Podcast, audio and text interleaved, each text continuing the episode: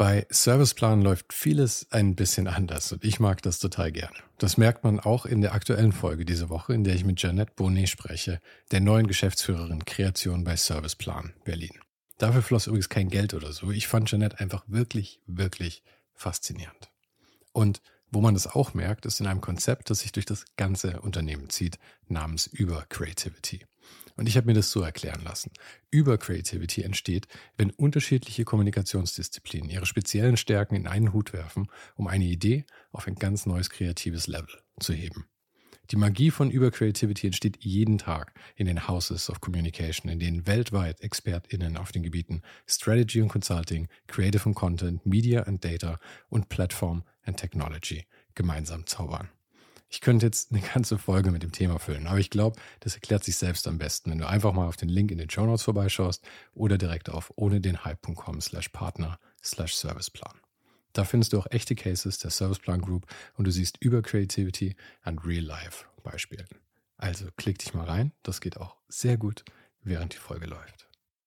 Ähm, wenn du was machst, wo, wo, wo die Außenwahrnehmung eine Rolle spielt, was bei den Dingen, die ich mache, auf jeden Fall der, der Fall ist, dann ähm, ist es schon nicht ganz unwichtig, dass du dir halt überlegst, wie verpackst du das, dass jemand, du kannst ja nicht davon ausgehen, dass irgendjemand anderes die Zeit oder das Interesse mitbringt, dich so mit deinen Themen auseinanderzusetzen oder auseinandersetzen zu wollen, wie du es tust.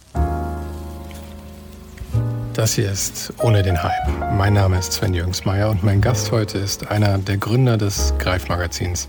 Er ist Musiker und er ist Firmengründer und sein Name ist Simon Lovermann. Ich bin gerade auf dem Weg nach Berlin für ein paar neue Interviews. Vor drei Wochen war ich aber noch in München, wo ich die Gelegenheit hatte, Simon mal persönlich zu treffen. Nachdem Simon ja doch einige Hüte auf hat, sprachen wir natürlich viel darüber, wie es ist, wenn man mehr als ein großes kreatives Thema in seinem Leben hat und wie man das dann auch nach außen kommunizieren kann.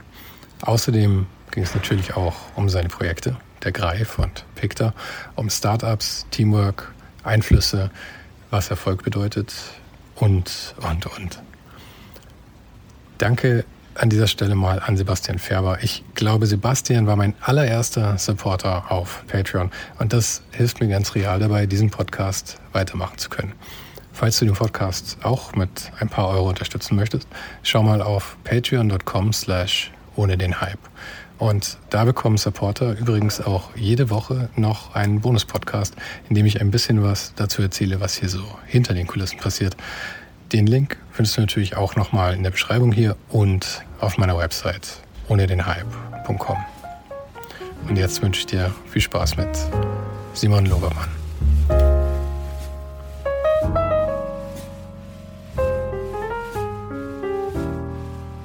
Wir haben uns ja neulich schon mal getroffen.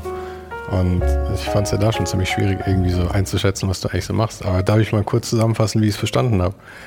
Drei große Sachen eigentlich. Der Greif, mhm. Musik mhm. und sagen wir so Entrepreneur-Sachen. Ja, wobei da ganz, kann man ganz klar sagen, die, die Company pickt da eben. Mhm. Aber das sind so die, die, die, die drei Gebiete in deinem Leben eigentlich so, oder? Ja. Arbeitsmäßig zumindest. Ich genau. meine dann natürlich noch Family und alles, aber ja. was die Arbeit angeht. Und was kam als erstes? Als erstes, also ich habe ähm, Gestaltung in Augsburg studiert und davor war es schon so, dass es irgendwie so sich Musik und Gestaltung irgendwie so ein bisschen die Balance gehalten haben. Also ich habe auch diesen ja mittlerweile doch sehr oft gehörten äh, über Graffiti zum mhm. äh, Design gekommen äh, Weg. Ich kann es schon langsam nicht mehr hören. Das habt ihr euch doch alle ausgedacht. Was genau. gibt es dieses Graffiti überhaupt? ja, es ist, ja, es ist aber tatsächlich so und ähm, habe zu der Zeit, aber also dann kam natürlich darüber auch so die Verbindung mit, mit, mit Hip Hop und also einerseits natürlich der Musik, aber der gesamten äh, Kultur und ähm, darüber dann auch eine Auseinandersetzung mit Hip-Hop-Musik natürlich. Und das hat aber wiederum meine die Verbindung mit Jazzmusik auch irgendwie äh, stark beeinflusst. Ja, ich meine, Hip-Hop und Jazz sind jetzt auch nicht weit auseinander, muss man sagen. Nö, auf keinen Fall. Ja. Das zeigt sich jetzt, also heutzutage gibt es irgendwie, ich meine, das ist so wahrscheinlich das, das mittlerweile das Aushängeschild schlechthin, Robert Glasper, der ja so der erste Jazzmusiker war, der dann das so ganz, so wirklich abgefeiert hat. Ich oder wir als Band spielen jetzt Hip-Hop-Beats. Mhm. Ähm, Aber wenn ich da kurz sage, ich glaube, meine, meine Lieblings-CD in den 90ern war Jazzmatazz. Kennst du Jazzmatazz? Ja, genau. Guru. Ja, ja. Und ich meine, das war ja auch schon einfach die, so eine, und ich meine auch Tribe Called Quest und so waren ja auch so immer total starke Jazz. Uh, Jazz, Jazz-Richtung mit dabei. Genau, und das ist auch echt das, was dann für mich irgendwie so, was ich spannend fand, einfach so dieses so Samples dicken und irgendwie so, okay, krass, das, ich kenne das Sample, ja, woher kenne ich das nochmal? Mhm. Und dann ähm, hatte ich halt das Glück, eine ziemlich große Plattensammlung, äh, Jazzplattensammlung zu haben oder Zug, Zugang zu einer zu haben. Und dann war das irgendwie so ein, so ein Forschen da an der Musik, dann aber natürlich, du hast halt irgendwie äh, ein Vinylcover, da ist dann irgendwie die Gestaltung auch immer, spielt auch immer mit eine Rolle und ähm, auch das Thema Fotografie, also das kam bei mir tatsächlich auch durch, durchs Graffiti-Malen und dann das Ganze dokumentieren wollen und ähm, ja, und dann war halt wirklich so die Frage, studiere ich jetzt Komposition und, und Jazzklavier oder studiere ich Gestaltung? Und zu dem Zeitpunkt war es noch nicht so, dass also in meinem, in meinem Kopf oder in meiner Wahrnehmung eine Möglichkeit auch wirklich bildende Kunst zu studieren. Und dementsprechend habe ich mich dann ähm, für die Gestaltung entschieden, bin dann da in Augsburg genommen worden auch und ähm, habe dann aber schlussendlich, glaube ich, einfach nur die ersten zwei, drei Semester so klassischer studiert, weil ich dort ein paar Kommilitonen kennengelernt habe und auf der anderen Seite aber auch Professoren, die so ein bisschen eine, sag mal, eher akademische Struktur auch mhm. äh, ermöglicht haben. Aber war das eine, war das eine sehr pragmatische Entscheidung dann? Weil ich meine, das ist natürlich mit Grafik weißt du halt, okay, du kannst auf jeden Fall Geld verdienen. Mit Musik ist so, stelle ich mir schwierig vor. Ja, beziehungsweise es war, es gab für mich keine, ich hatte zu dem Zeitpunkt haben mir so ein bisschen Beispiele gefehlt an Möglichkeiten, was kann man denn mit Musik alles machen. Mhm. Und was würdest du jetzt im Nachhinein sagen, was kann man mit Musik? Naja, du kannst, du kannst natürlich auch irgendwie angewandt arbeiten, also jetzt für die Werbung, das muss ja dann auch nicht irgendwie groß an die große Glocke hängen, aber äh, ist halt was, was auf jeden Fall irgendwie dein, äh, gut deine Miete bezahlen kann. Jingles einspielen. Naja, nicht unbedingt oder also wie gesagt, dieses ist ja auch ein großes Feld. Ja, ja, klar. Du kannst natürlich ähm, auch als Dienstleister arbeiten. Stimmt, genau, da habe ich jetzt aber auch überhaupt nicht dran gedacht. Arbeiten, du kannst auch in der Form, es ist ja auch eine gewisse Dienstleistung, wenn du jetzt äh, Filmmusik machst. Mhm. Und ähm, so wie jetzt mittlerweile Streaming funktioniert, wenn du da nicht ganz auf den Kopf gefallen bist, dann glaube ich schon, dass du dir damit in der Summe sozusagen, wenn du diese Einzelteile zusammenbaust und natürlich auch ist ja immer so eine Frage, bist du irgendwie, machst du vielleicht was, was, was potenziell auch andere Menschen interessant finden können, was nicht bedeutet, dass es nur funktioniert, wenn du jetzt Popmusik machst, weil mhm. du ja auch wieder durchs Internet schon den potenziellen Vorteil hast, dass du auch, wenn du in einer Nische von einer Nische unterwegs bist, trotzdem potenziell weltweit Fans, ZuhörerInnen äh, dir, dir erspielen kannst. Das ist aber alles natürlich, es dauert halt alles. Und das meinte ich also zu der Zeit, war, bei mir war das so 2005, ich glaube 2005 habe ich Abi, Abi gemacht, genau. Da haben mir selber einfach diese Beispiele gefehlt. Es war ja auch noch weit vor irgendwelchen Streaming-Geschichten. Darf ich zu dem Streaming noch mal kurz was mhm. fragen? Weil das interessiert mich nämlich auch ziemlich. Die, weil du sagst, durch das Internet kann man natürlich viele Leute erreichen. Ja? Mhm. Und auf der einen Seite stelle ich es mir ganz cool vor, weil du auch irgendwie mit, äh, zum Beispiel mit Jazz, ähm, was ja schon einfach ein Nischending ist irgendwie, aber da halt ganz gezielt Menschen ansprechen und finden kannst, die dich sonst halt irgendwie vielleicht nie gefunden hätten. Und dann kannst du da irgendwie halt tatsächlich auch vielleicht konkret Musik verkaufen oder was auch immer man da verkauft. Aber mit dem Streaming habe ich, äh, kann man das da wirklich so machen? Weil bei Streaming geht es ja wirklich um die Zahlen letzten Endes. Oder du kriegst ja irgendwie pro Place letzten Endes Geld, oder? Ja, genau. Also so. das ist natürlich, das hört sich jetzt so, so äh, im, im Detail ist es viel Arbeit, viel Zeit Und dann auch natürlich, wie überall im Netz mittlerweile, kann man jetzt gut oder schlecht heißen, geht es halt auch um, um Volumen. Genau. Und ich meine, kann man da auf Spotify was reißen, ohne seine Seele zu verkaufen und einfach nur die gängig oder die, die, die, ähm, äh, die zugänglichsten Musikstücke zu produzieren, die man sich erdenken kann? Ja. Aber wie gesagt, du brauchst, wie bei allem, wenn du gerade dich, wenn du dich mit, sag ich mal, eher nischigeren Themen beschäftigst, was glaube ich schon so mein, mein durchgehendes Aha. Thema ist, ähm, dann brauchst du da halt auch Sitzfleisch. Mhm. Du musst dir halt bewusst sein, das dauert. Aber es ist möglich, darum ging es ja jetzt gerade. Es ist, ja, es, Ist eine, es ist eine Option. Es ist dann natürlich auch immer die Frage, also in jedem Bereich lässt sich auch eine, äh, lässt sich auch potenziell sehr viel Geld verdienen. Und das, was du jetzt meintest, Jazz hat ja gerade in den letzten Jahren eine totale äh, Renaissance, auch gerade bei jungen Menschen. Vielleicht auch ein bisschen so eine, also das ganze Thema auch Renaissance von Vinyl. Ähm, in unserem Fall jetzt, was den Greif angeht, das ist ja auch so eine gewisse Renaissance von Print, beziehungsweise mhm. super nischige Printthemen, ähm, wo man bestimmt so einen Rückschluss drauf ziehen kann. Wir sind irgendwie alle zu einem Großteil unserer Zeit mittlerweile an Bildschirmen, setzen wir uns irgendwelchen Inhalten aus und dann ist es vielleicht eine Form von so, eine, so, ja, so ein Wunsch nach Haptik, ein Wunsch nach, so jetzt gerade auch in Bezug auf jetzt zum Beispiel wieder Jazzmusik, die, dieses Handgemachte, also wo es ja auch viel um, um ähm, das Handwerk, sein Instrument zu beherrschen, irgendwie ja, ja, Das, das, Panel, das Panel schwingt natürlich bei solchen Sachen immer. Und ich meine, das mit dem Digital war halt, ich meine, es klingt schon immer nicht mehr so, als wäre das irgendwie so ein so ein Ausstoß gewesen. Aber ich meine, das war es ja letzten Endes. Aber es hat sich jetzt halt über 20 Jahre letzten Endes gezogen oder 25 Jahre. Ich würde sagen, vor 25 Jahren hat wirklich der PC Einzug gehalten erst. So Mitte der, Ende der 90er. Ich hatte meinen ersten 486er, glaube ich, so um 97 rum und ich glaube, ich war relativ früh, weil mein Vater so computeraffin ist. Das mhm. heißt, ich glaube, die meisten Leute haben wahrscheinlich erst Anfang der 2000er wirklich einen Computer gehabt total wild, wenn man sich das heute überlegt. Ich meine, gut, ja. heute hat wieder keiner einen Computer, heute hat jeder nur noch ein iPhone, mhm. aber dennoch.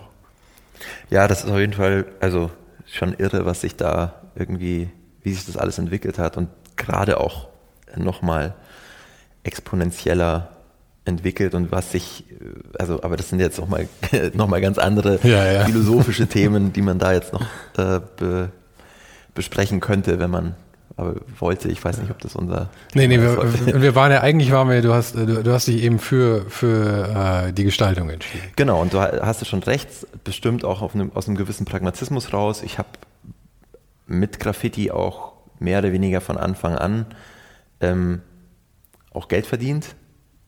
Also ich habe nicht nur irgendwie, äh, bin nicht, nicht nur, nur die S-Bahn-Züge raus.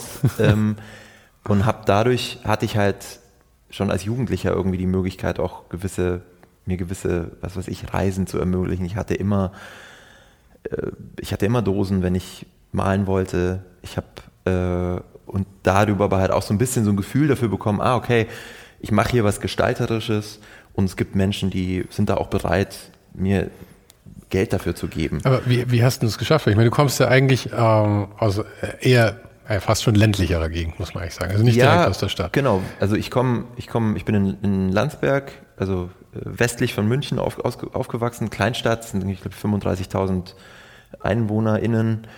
Ähm, aber was da, also der überhaupt die, die, die Tatsache, dass ich da zum, zum Malen gekommen bin, es gab so eine, so eine Szene im Allgäu und es gab in Landsberg, gab es zwei, zu der Zeit zwei Hip-Hop-Crews, Südpol und Chefetage.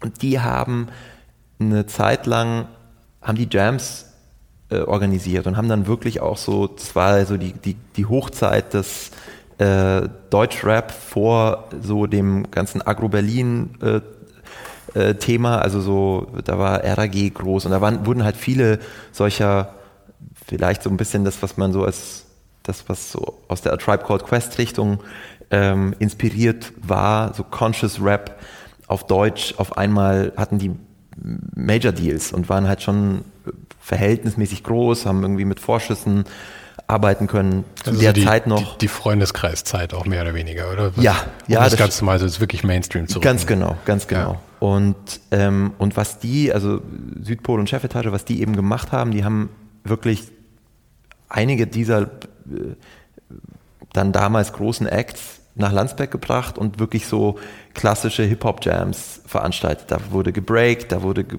gemalt, da kamen auch äh, Graffiti-Writer aus tatsächlich aus dem ganzen deutschsprachigen Raum. Und ähm, ich war dann, ich glaube irgendwie mit zwölf oder so, hat meine Mutter, gab es im Jugendzentrum in Landsberg, gab so es ähm, so einen Graffiti-Workshop. Den haben eben die Jungs von Chefetage gemacht. Ich mag, wie du jetzt schon grinst und ich bin gespannt, warum du so grinst. Und ja, war ich halt, ich meine, ich war zu der, ich war einfach so ein, ich glaube schon, wenn ich mir so Fotos anschaue aus der Zeit, tendenziell eher so ein bisschen spät dran. Ähm, was so, ich war halt einfach ein totaler Pimpf, eigentlich noch volles Baby. Aha. Und das hat mich aber irgendwie total angefixt.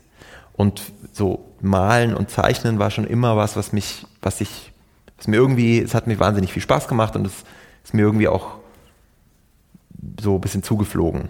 Und so dieses immer so in der, wenn man so sich zurückerinnert, was, wofür wurde man respektiert in der Klasse sozusagen, war das mein, so mit mein Thema. Mhm. Also eben Musik, weil ich zu der Zeitpunkt, zu der Zeit halt auch schon seit ein paar Jahren Klavierunterricht hatte und viel da halt irgendwie auch immer wieder irgendwie gespielt hatte und aber auf der anderen Seite eben das, das Zeichnen und dann war das aber irgendwie was, was halt so eine, dieser ganze Vibe, der damit zusammenhing und ich war da auf einmal bei, äh, war auf einmal, wurde ich irgendwie so akzeptiert von, von Leuten, die halt ein paar Jahre, teilweise zehn Jahre älter waren und habe dadurch natürlich dann auch auf einmal so, okay, jetzt, wir fahren jetzt nach München und gehen da malen und darüber kam das eigentlich, also dass da, dass da halt eine, es gab eine Szene, und ähm, dadurch, dass ich mich relativ schnell beweisen konnte, weil ich dann doch irgendwie scheinbar ganz gut war in dem, was ich gemacht habe und halt so ein bisschen diesen, ah, der Kleine, der aber was drauf hat, Bonus, den ich dann hatte. Ich war natürlich jetzt nicht der Coolste, aber ich konnte halt mhm. halt was und dann durfte ich halt mit. Und das hat ähm, schon was mit mir gemacht, auf jeden Fall. Also das ja, ist lustig, wie das Entscheidungen formt. Gell? Man denkt dann irgendwie, das ist ja so eine Henne-Ei-Geschichte, man denkt dann vielleicht, man ist so gut, oder man, man, man, man verschreibt sich dann der Gestaltung, äh, weil man so gut ist und man, man entscheidet sich dafür, man macht es. Aber andererseits hast du es ja vielleicht auch gemacht, oder ich glaube, es trifft für viele dann zu, dass man halt da eben positives Feedback bekommt. Und wenn dein Ego so gestreichelt wird dann das erste Mal, dann ist es, dann bist du quasi gezwungen, das zu machen, ja, weil das ist das, was dir halt einfach so viel gibt auf einmal, so viel auch Selbstwertgefühl und ja, sowas. das also keine Frage, das spielt ja immer, immer eine Rolle, aber alleine auch dieses, also dieses Zugehörigkeitsding. Genau. Ähm, weil ich schon eher, glaube ich, so ein bisschen zu den unsichereren Jugendlichen gehört habe. Mhm. Und ähm, naja, und das, das hat dann so ein bisschen dazu geführt, dass ich mir halt dachte, okay, ja, Gestaltung, scheinbar kann ich das ja auch irgendwie ganz gut. Und wie gesagt, durch ich meine, Graffiti, da bist du dann irgendwie doch dann irgendwie bei Typografie ist dann nicht mehr so weit, weil du dich halt schon mit Buchstaben und Formen und Formsprache und wie float das Ganze und wie fügt sich das zusammen auseinandersetzt. Und ähm, klar, wenn ich jetzt irgendwie zurückschaue und mir die Sachen anschaue, die ich damals mit 14 irgendwie gemacht habe, dann, also weil wir jetzt nur über diesem Thema, diese Attribution, das war gut oder ja, sowas. Ja, ja. Das hängt ja immer. Aber so geht's ja jedem. Ja, genau. Ich glaube, es gibt irgendwann so einen Knackpunkt, wo man dann, ähm, wo man es schafft, auch vielleicht mal 20 Jahre zurückzublicken und zu sagen, okay, das war tragbar. Aber davor, aber davor ist alles eine absolute Katastrophe im Rückblick. Ja, aber was, was du jetzt schon gesagt hast mit dem, also ich glaube, man muss sich für alle Sachen, wenn man irgendwo richtig, ähm, sagen wir mal so, jetzt um bewusst nicht zu sagen, gut werden will, weil das ist ja auch wirklich so relativ, aber wenn man irgendwie ähm, Dingen wirklich nachgehen will, dann geht es immer nur darüber, dass du halt viel, viel, viel, viel Zeit damit mit den einzelnen Themen verbringst. Ja. Weil nur darüber fängst du ja an, wirklich zu verstehen, was, wie funktioniert das eigentlich, was mache ich da, wie, also und ähm, was ich was ich schon spannend finde, ist, weil ich mal jetzt, ich habe die letzten Jahre über also ganz selten irgendwie mal eine Dose in die Hand genommen. Aber trotzdem ist dieses, man fährt in eine Stadt und man guckt sich halt um und was gibt's dafür, gibt's irgendwelche neuen Namen, gibt's das, das geht irgendwie einfach nicht mehr raus. Nee, nee, ja, ja und ist, ich glaube, ich glaube, Martin Gladwell war es, der, der, der gesagt hat, äh, der das, das geformt hat, dass es 10.000 Stunden sind, die man braucht, äh, zu investieren, damit man ein Experte in irgendwas wird. Mhm. Und das klingt, zuerst denkt man sich so 10.000 Stunden, das ist irgendwie nicht so viel. Aber wenn du es dir überlegst, wenn du jeden Tag vier Stunden investieren würdest, wären es zweieinhalbtausend Tage. Ja? ja? Das heißt, es sind acht Jahre, wo du jeden Tag vier Stunden lang irgendwas machst. Aber dann bist du Experte. Aber dann hast du die Sachen auch so verinnerlicht. Und wenn du halt als, als Kind vier Jahre lang oder als Jugendlicher drei Jahre lang oder was auch immer, aber jeden Tag irgendwie sprühen gehst und das alles ist, mit dich beschäftigst, oder Fotografie, oder Musik oder was auch immer, dann sammelst du vielleicht nicht die 10.000 an, bis du der absolute Experte bist, aber du sammelst halt auch schon irgendwie deine 2.000, 3.000, 4.000 Stunden an und die Sachen gehen dir ins Blut über einfach. Mhm. Wie du sagst, du gehst in die Städte und du siehst natürlich überall auch nur noch das Graffiti eigentlich, weil dich damit beschäftigt hast.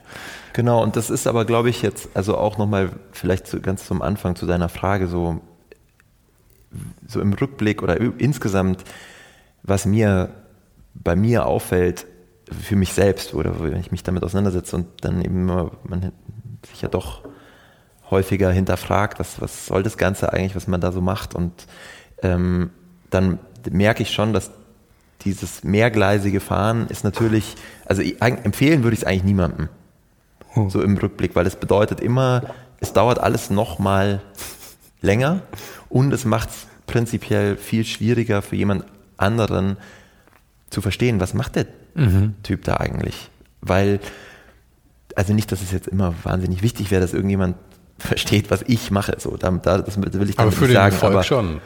Ja, je nachdem, wie du jetzt auch wieder Erfolg definierst, aber ähm, wenn du was machst, wo, wo, wo die Außenwahrnehmung eine Rolle spielt, was bei den Dingen, die ich mache, auf jeden Fall der, der Fall ist, dann ähm, ist es schon nicht ganz unwichtig, dass du dir halt überlegst, wie verpackst du das, dass jemand, du kannst ja nicht davon ausgehen, dass irgendjemand anderes die Zeit oder das Interesse mitbringt, dich so mit deinen Themen auseinanderzusetzen oder auseinandersetzen zu wollen, wie du es tust. Wenn, dann würde ich mir schon Sorgen machen, weil es hat, hat stark Stalker-Verhalten dann. Möglicherweise, aber eben sozusagen diese, diese, erstmal dieses, diese Realisierung, niemand anderes außer dir selbst wird so viel Zeit mit deinen, mit den eigenen Themen verbringen wollen und können. Wie auch. Mhm. Und wie schaffst du es jetzt, oder schaffe ich es jetzt in dem Fall, das so zu, so zu verpacken, dass es verdaulich ist und dass es nicht irgendwie, also das ist nicht irgendwie, dass man sich denkt, oh Gott, was, was ist das jetzt für ein, so dieses Aufschneider, was will der mir jetzt da erzählen alles? Und weil das schon was war, was ich immer mal wieder so gespürt habe, dass das tendenziell so wahrgenommen werden kann. Dass du dich zu groß verkaufst? Oder nee, nee, nee, dass andere Leute denken so jetzt, okay, jetzt machst du das und das und das ah, auch. Ja. So, hm, naja. So. Dann nimmt dir keiner irgendwas davon mehr ab. So, ja. potenziell. Und, aber das ist ja auch immer so eine Sender-Empfänger-Geschichte. Also das fängt ja bei mir an, wie bin ich in der Lage, das in eine Form zu bringen, die jemand die mitnehmen, mitnehmen kann, der eben nicht ich selbst bin, der, sondern ja, der ja. einfach vielleicht zwei Minuten Zeit und Interesse hat, sich da jetzt mit auseinanderzusetzen und ähm, deswegen auch wieder sehr langer Bogen. Ähm, zurück zu äh, empfehlen würde ich es niemandem, weil bis man dann in den einzelnen Themen Experte ist, äh, dauert es natürlich viel, viel, viel länger und man braucht noch mal länger, längeres Sitzfleisch aber manche Leute brauchen das. Ich brauche das zum Beispiel auch. Ich kann, also ich meine, ich, ich falle zwar immer wahnsinnig tief in ein Thema rein, aber immer nur so für drei Monate. Und dann brauche ich was anderes. Das heißt nicht, dass das eine Thema gestorben ist, aber das heißt, dass, wie du sagst, ich mache nicht eine Session acht Jahre lang, ja, sondern bei mir sind es drei Monats-Session letzten Endes. Und dann kommt es wieder auf, das Thema, zwei Jahre später und so. Und natürlich verzögert das das Ganze, aber ich finde ja gerade das spannend. Ich finde diese One-Trick-Ponys finde ich eigentlich total langweilig, ja. Also wenn, wenn jemand Fotograf ist, ja, dann wird es ja erst spannend, wenn er auch andere Themen in seinem Leben, die ihn interessieren, einfließen lässt in seine Fotografie zum Beispiel. Davor ist er ja nichts außer jemand, der auf den Knopf drückt eigentlich. Klar, wobei, wenn jetzt sozusagen, sagen wir mal, das Hauptthema dieser Fotografin oder dieses Fotografen das Medium und die Auseinandersetzung mit dem Medium ist und die Arbeit damit, dann glaube ich schon, dass du schneller wirklich tief ja, in dieses Medium halt einsteigst. Und das geht's mir. Ja, das auf Weil, jeden dass Fall. jetzt Menschen grundsätzlich, würde ich jetzt mal voraussetzen, vielschichtig, vielschichtige Potenziale haben, die dann eben auch die einzelnen Personen ja auch interessant machen und das, was diese einzelnen Personen dann machen, interessant machen. Das würde ich jetzt mal so voraussetzen, bei vielen jedenfalls. Ähm, Deswegen ich, hast du es auch schöner ausgedrückt als ich. du hast dir da offensichtlich schon drüber Gedanken gemacht. Genau, aber ja, also da, ich habe mir halt viel darüber Gedanken gemacht, weil ich immer wieder damit konfrontiert mhm. wurde. Also mir wurde immer wieder gesagt, jetzt du musst dich mal entscheiden. Und das war wie so eine Art, auch wie so ein bisschen wie so eine Trotzhaltung von mir. So, nee, ich will mich, aber ich, mich interessiert das ja alles. Und für mich fügt sich das ja auch sinnvoll zusammen. Ich habe ja jetzt irgendwie über dieses ganze Thema äh, Graffiti, Hip-Hop, Hip-Hop-Musik, Platten, also was, weißt du, das sind ja dann alles Schichten, die da irgendwie so zusammenkommen, die auch sich irgendwie in der Arbeit, die wir mit dem Greif machen, für mich jedenfalls wiederfinden. Aber das ist mein, das ist meine Wahrnehmung und dann ist es wiederum meine Aufgabe, möglicherweise eine, eine Form zu finden, wie ich das, was für mich da Zusammenhänge sind, so schlicht und klar vermitteln kann, dass ich jemand anderen da mitnehmen kann. Ja, manchmal ist es ja auch okay, wenn man dann sagt, ich, was ich beruflich mache, ist, ein, ist dieser eine Aspekt. Mhm. Und dann kann man sagen, okay, das kann ich so halt auch verkaufen, weil ich meine, man, die Leute müssen nicht in Schubladen stecken können. Ansonsten können sie dich, wollen sie dich nicht engagieren. Ähm, macht ja auch Sinn, weil jemand, der alles macht, wie du sagst, scheint dann so, als wäre er nichts gut. Mhm. Ähm, und deswegen finde ich es okay, wenn man dann irgendwie sagt, okay, das hier ist mein Job, das verkaufe ich als meinen Job. Und diese anderen Sachen, die mir genauso viel bedeuten oder potenziell mehr bedeuten, tituliere ich jetzt auch für mich selber einfach als Hobby. Das heißt nicht, dass sie weniger sind. Ja, wobei ich das insofern, ich finde das, also da habe ich mir auch viel Gedanken zugemacht, ich finde es insofern schwierig, weil ich verdiene ja mit all den Sachen auch Geld. Hm. Also es sind alles, es ist Teil dessen, was ich als mein Berufsbild bezeichnen. Deswegen war es dann irgendwann vielleicht auch am naheliegendsten für mich zu sagen, ich bin Künstler und als Künstler habe ich aber auch eine unternehmerische Seite. Weil wenn ich mir jetzt auch anschaue, was auch da wieder, das ist natürlich ein sehr weites Feld, wie definiert man Erfolg, aber wenn ich mir gewisse ähm, Künstlerprofile angucke, dann ist da ja ab, einem, ab einer gewissen Größe wird das Ganze immer unternehmerisch oder mhm. überhaupt mal von dem auszugehen, man hat eine künstlerische Idee und setzt die um, ist das allein schon jetzt nicht unbedingt ein wirtschaftlich unternehmerischer äh, Prozess, aber in dem Sinne, dass man etwas unternimmt, um dem eine Form zu geben. Da sehe ich, habe ich für mich jedenfalls schon immer sehr viele, sag mal, Parallelen gesehen. So. Aber würdest du sagen, der Greif zum Beispiel ist was Künstlerisches oder was Unternehmerisches? Der Greif, der Greif ist aus einer künstlerischen Idee entstanden und aus einer künstlerischen Haltung und die spielt immer noch, die ist immer noch der, der Kernaspekt. Aber natürlich mussten wir da schnell dann auch einen unternehmerischen Blick da, dafür und darauf entwickeln, um sicherzustellen, dass wir das weiterführen können. Und dieser unternehmerische Blick hat sich natürlich dann über die Jahre auch verändert und weiß nicht, professionalisiert, bestimmt auf einem gewissen, in einem gewissen Rahmen. Aber ja.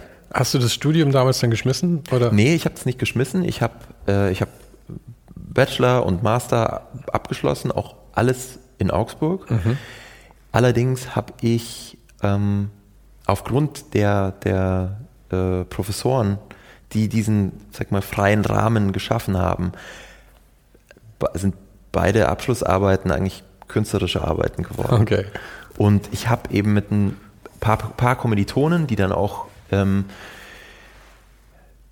zwei von denen, mit denen arbeite ich nach wie vor zusammen, sowohl bei Greif als auch bei Picta. Ähm, der andere, äh, also das sind Matthias Loscheid und ähm, Leon Kirchlechner. der andere Kommilitone Maximilian Prüfer, der ähm, genau, der ist bildender Künstler, obwohl er auch diesen Weg gegangen ist, sozusagen. Mhm. Auch, wir kennen uns auch aus Landsberg vom Graffiti-Malen tatsächlich. Ähm, und ähm, ich bin, oder ich habe dann gemerkt, so das, was ich, was mich interessiert, da kann ich gewisse Grundlagen, gestalterische Grundlagen an der Hochschule lernen. Aber ich fand es schon immer spannender, irgendwie aus, also ich habe so das Gefühl gehabt, ich bin immer so ein bisschen so ein, so ein Grenzgänger gewesen, weil ich zu der Zeit eben dadurch, dass ich auch Musik gemacht habe, viele Freunde, die sozusagen so eine klassischere Musik MusikerInnen-Karriere äh, gemacht haben oder angestrebt haben. Und ich dann das sehr spannend, dann viele Freunde von mir, die, die Schauspiel, Theaterkontext äh, sich irgendwie hinentwickelt haben. Und dadurch hatte ich so, was ich dann sehr, dann sehr geschätzt habe, so konnte ich so zwischen so verschiedenen Szenen hin und her hüpfen. Und das hat sich bis heute eigentlich nicht geändert. Und das war eigentlich was, was mich dann irgendwie viel mehr geformt hat als jetzt, sag mal, das Studium. Und ich habe an, anfangs, also Matthias Loscheid kenne ich auch schon jetzt mittlerweile seit 20 Jahren und seit 20 Jahren mehr oder weniger arbeiten wir auch zusammen. Also wir haben angefangen damit äh, auch Websites zu bauen. Äh, mit 15 oder 16 ging es los während der Schule noch und dann haben wir uns darüber eigentlich ein sehr komfortables Studienleben auch kofinanziert. Also wir hatten Unterstützung von, von unseren Eltern, aber so wie wir studiert haben, so wie wir reisen konnten, das wäre ohne, dass wir schon angewandt, gestalterisch gearbeitet hätten, wäre das nicht möglich gewesen. Mhm. Und ähm, das war dann auch insofern komfortabel, weil es uns einen Raum gegeben hat, wo wir uns halt viel auch mit, mit freien Arbeiten und Inhalten auseinandersetzen konnten. Aber du bist schon immer mit den, mit den Arzi-Kids abgehangen, ne? Ja, tendenziell schon, würde ich sagen. Also ja. ich denke mal, dass sich das automatisch irgendwie. Ja, die Interessen natürlich formen, mit wem du dann letzten Endes zu tun hast. Natürlich. Genau. Aber ich finde es eben interessant, weil ich finde, dass du diese, diese, und ich meine, da komme ich später wahrscheinlich noch zu, aber diese unternehmerische, dieser unternehmerische Aspekt bei dir scheint mir auch sehr stark zu sein. Und das ist ja, damit kannst du ja dann so jemand sein, der so Brücken bauen kann, letzten Endes dann eben. Weil die Leute, die rein künstlerisch unterwegs sind und überhaupt kein Interesse an sowas haben, die haben ja wahnsinnige Schwierigkeiten, sich zu vermarkten.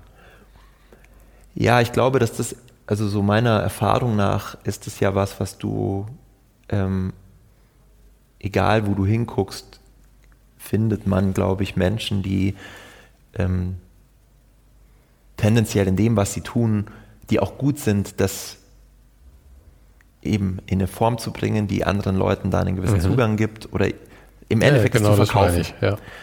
Und meiner Erfahrung nach findet man die, egal wo man hinguckt. Also die, ich gesagt, ich habe jetzt MusikerInnen, Kollegen und Kolleginnen, die, die das voll drauf haben, andere, die inhaltlich wahnsinnig gut sind, aber nicht die lautesten oder nicht die ähm, nicht, nicht gut drin sind, sich selbst zu, ja. zu, zu verkaufen oder zu positionieren oder vielleicht auch gar keinen Bock drauf haben.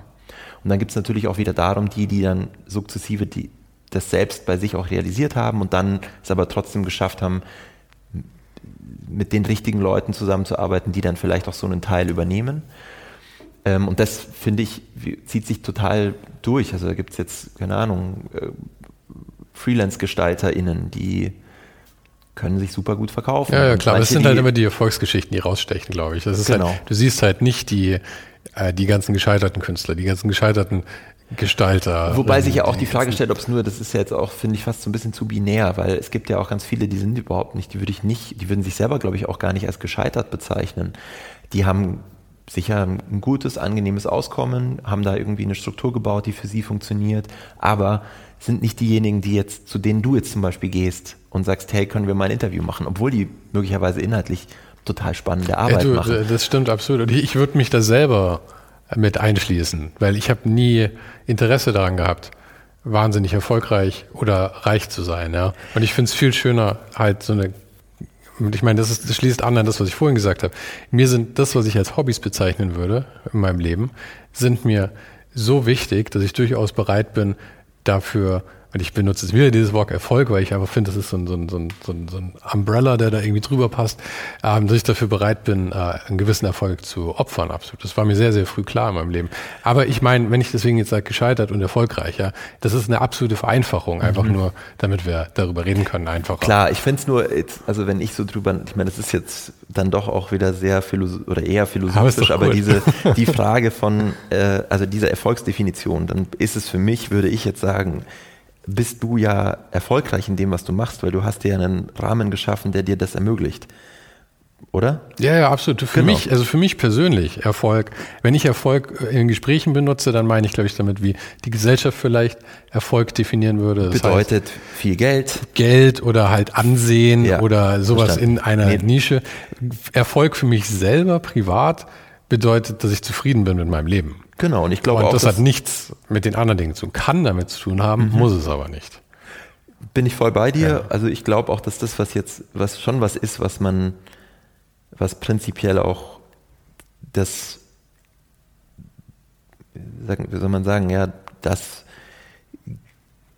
gesellschaftlich anerkannte Bild von Erfolg sein mhm. sollte, meiner Meinung nach. Weil ich glaube, das ist eine angenehmere äh, Gesellschaft nach sich zieht, wenn Menschen so einen, so einen Ansatz haben und nicht voll, diese, voll. diese, dieses einer Form von Erfolg, die man so gelernt hat, hinterherrennen, die ja auch nicht, die ist nicht nachhaltig, die, also sieht man ja in jeglichem, an allen möglichen Ecken und Enden, vor allem mittlerweile irgendwie, dass es äh, schon schwierig ist, dass wir da alle irgendwie so dieser Karotte da hinterher, der gleichen Karotte irgendwie hinterherrennen. Der Esel. Aber ähm, ich, ja, ich bin da schon bei dir. Also wir haben ja so ein bisschen diesen, diesen, der, der, der Bogen kam ja von, ähm, wie, wer ist jetzt sozusagen gut darin, das, was er oder sie macht, so zu verkaufen, mhm. dass jemand anderes dann auch mitkommt und auch sagt, oh, gut, dass du mich zurückholst. Ich hatte schon völlig vergessen, wo wir gestartet haben. also ich versuche so ein bisschen, weil ich habe selber die Tendenz, dass ich dann sehr ausschweife und dann ähm, das so ein bisschen zerfällt. Deswegen äh, genau ist da so ein bisschen der, äh, also mein mein eigenes Interesse oder das, was mich so so, was sich bei mir so durchzieht, ist einerseits sozusagen dieses dieser Trotz, nee, ich, so im, im Endeffekt, ich zeig's euch, das geht schon. Und mittlerweile so eine Realisierung, ja, es geht auf jeden Fall, aber es ist, glaube ich, nochmal ein, ein Vielfaches an Mehraufwand, als wenn ich das in einem Bereich mhm. klar ähm, diesen Anspruch oder diesen Antrieb hätte, weil mein, sag ich mal, mein eigenes persönliches Hindernis oder das, was mir es dann vielleicht, wo ich mir selber dann möglicherweise teilweise im Weg stehe, ist halt schon dieser, der, der, der Anspruch an, was heißt jetzt jetzt in diesem oder jenem Thema, was, was, was, was heißt da jetzt Qualität oder was heißt da jetzt, was bedeutet da für mich Erfolg? und so weiter. Also ist auch super schwierig. Da ist auch super schwierig, sich da eben frei zu machen von äußeren Definitionen eben.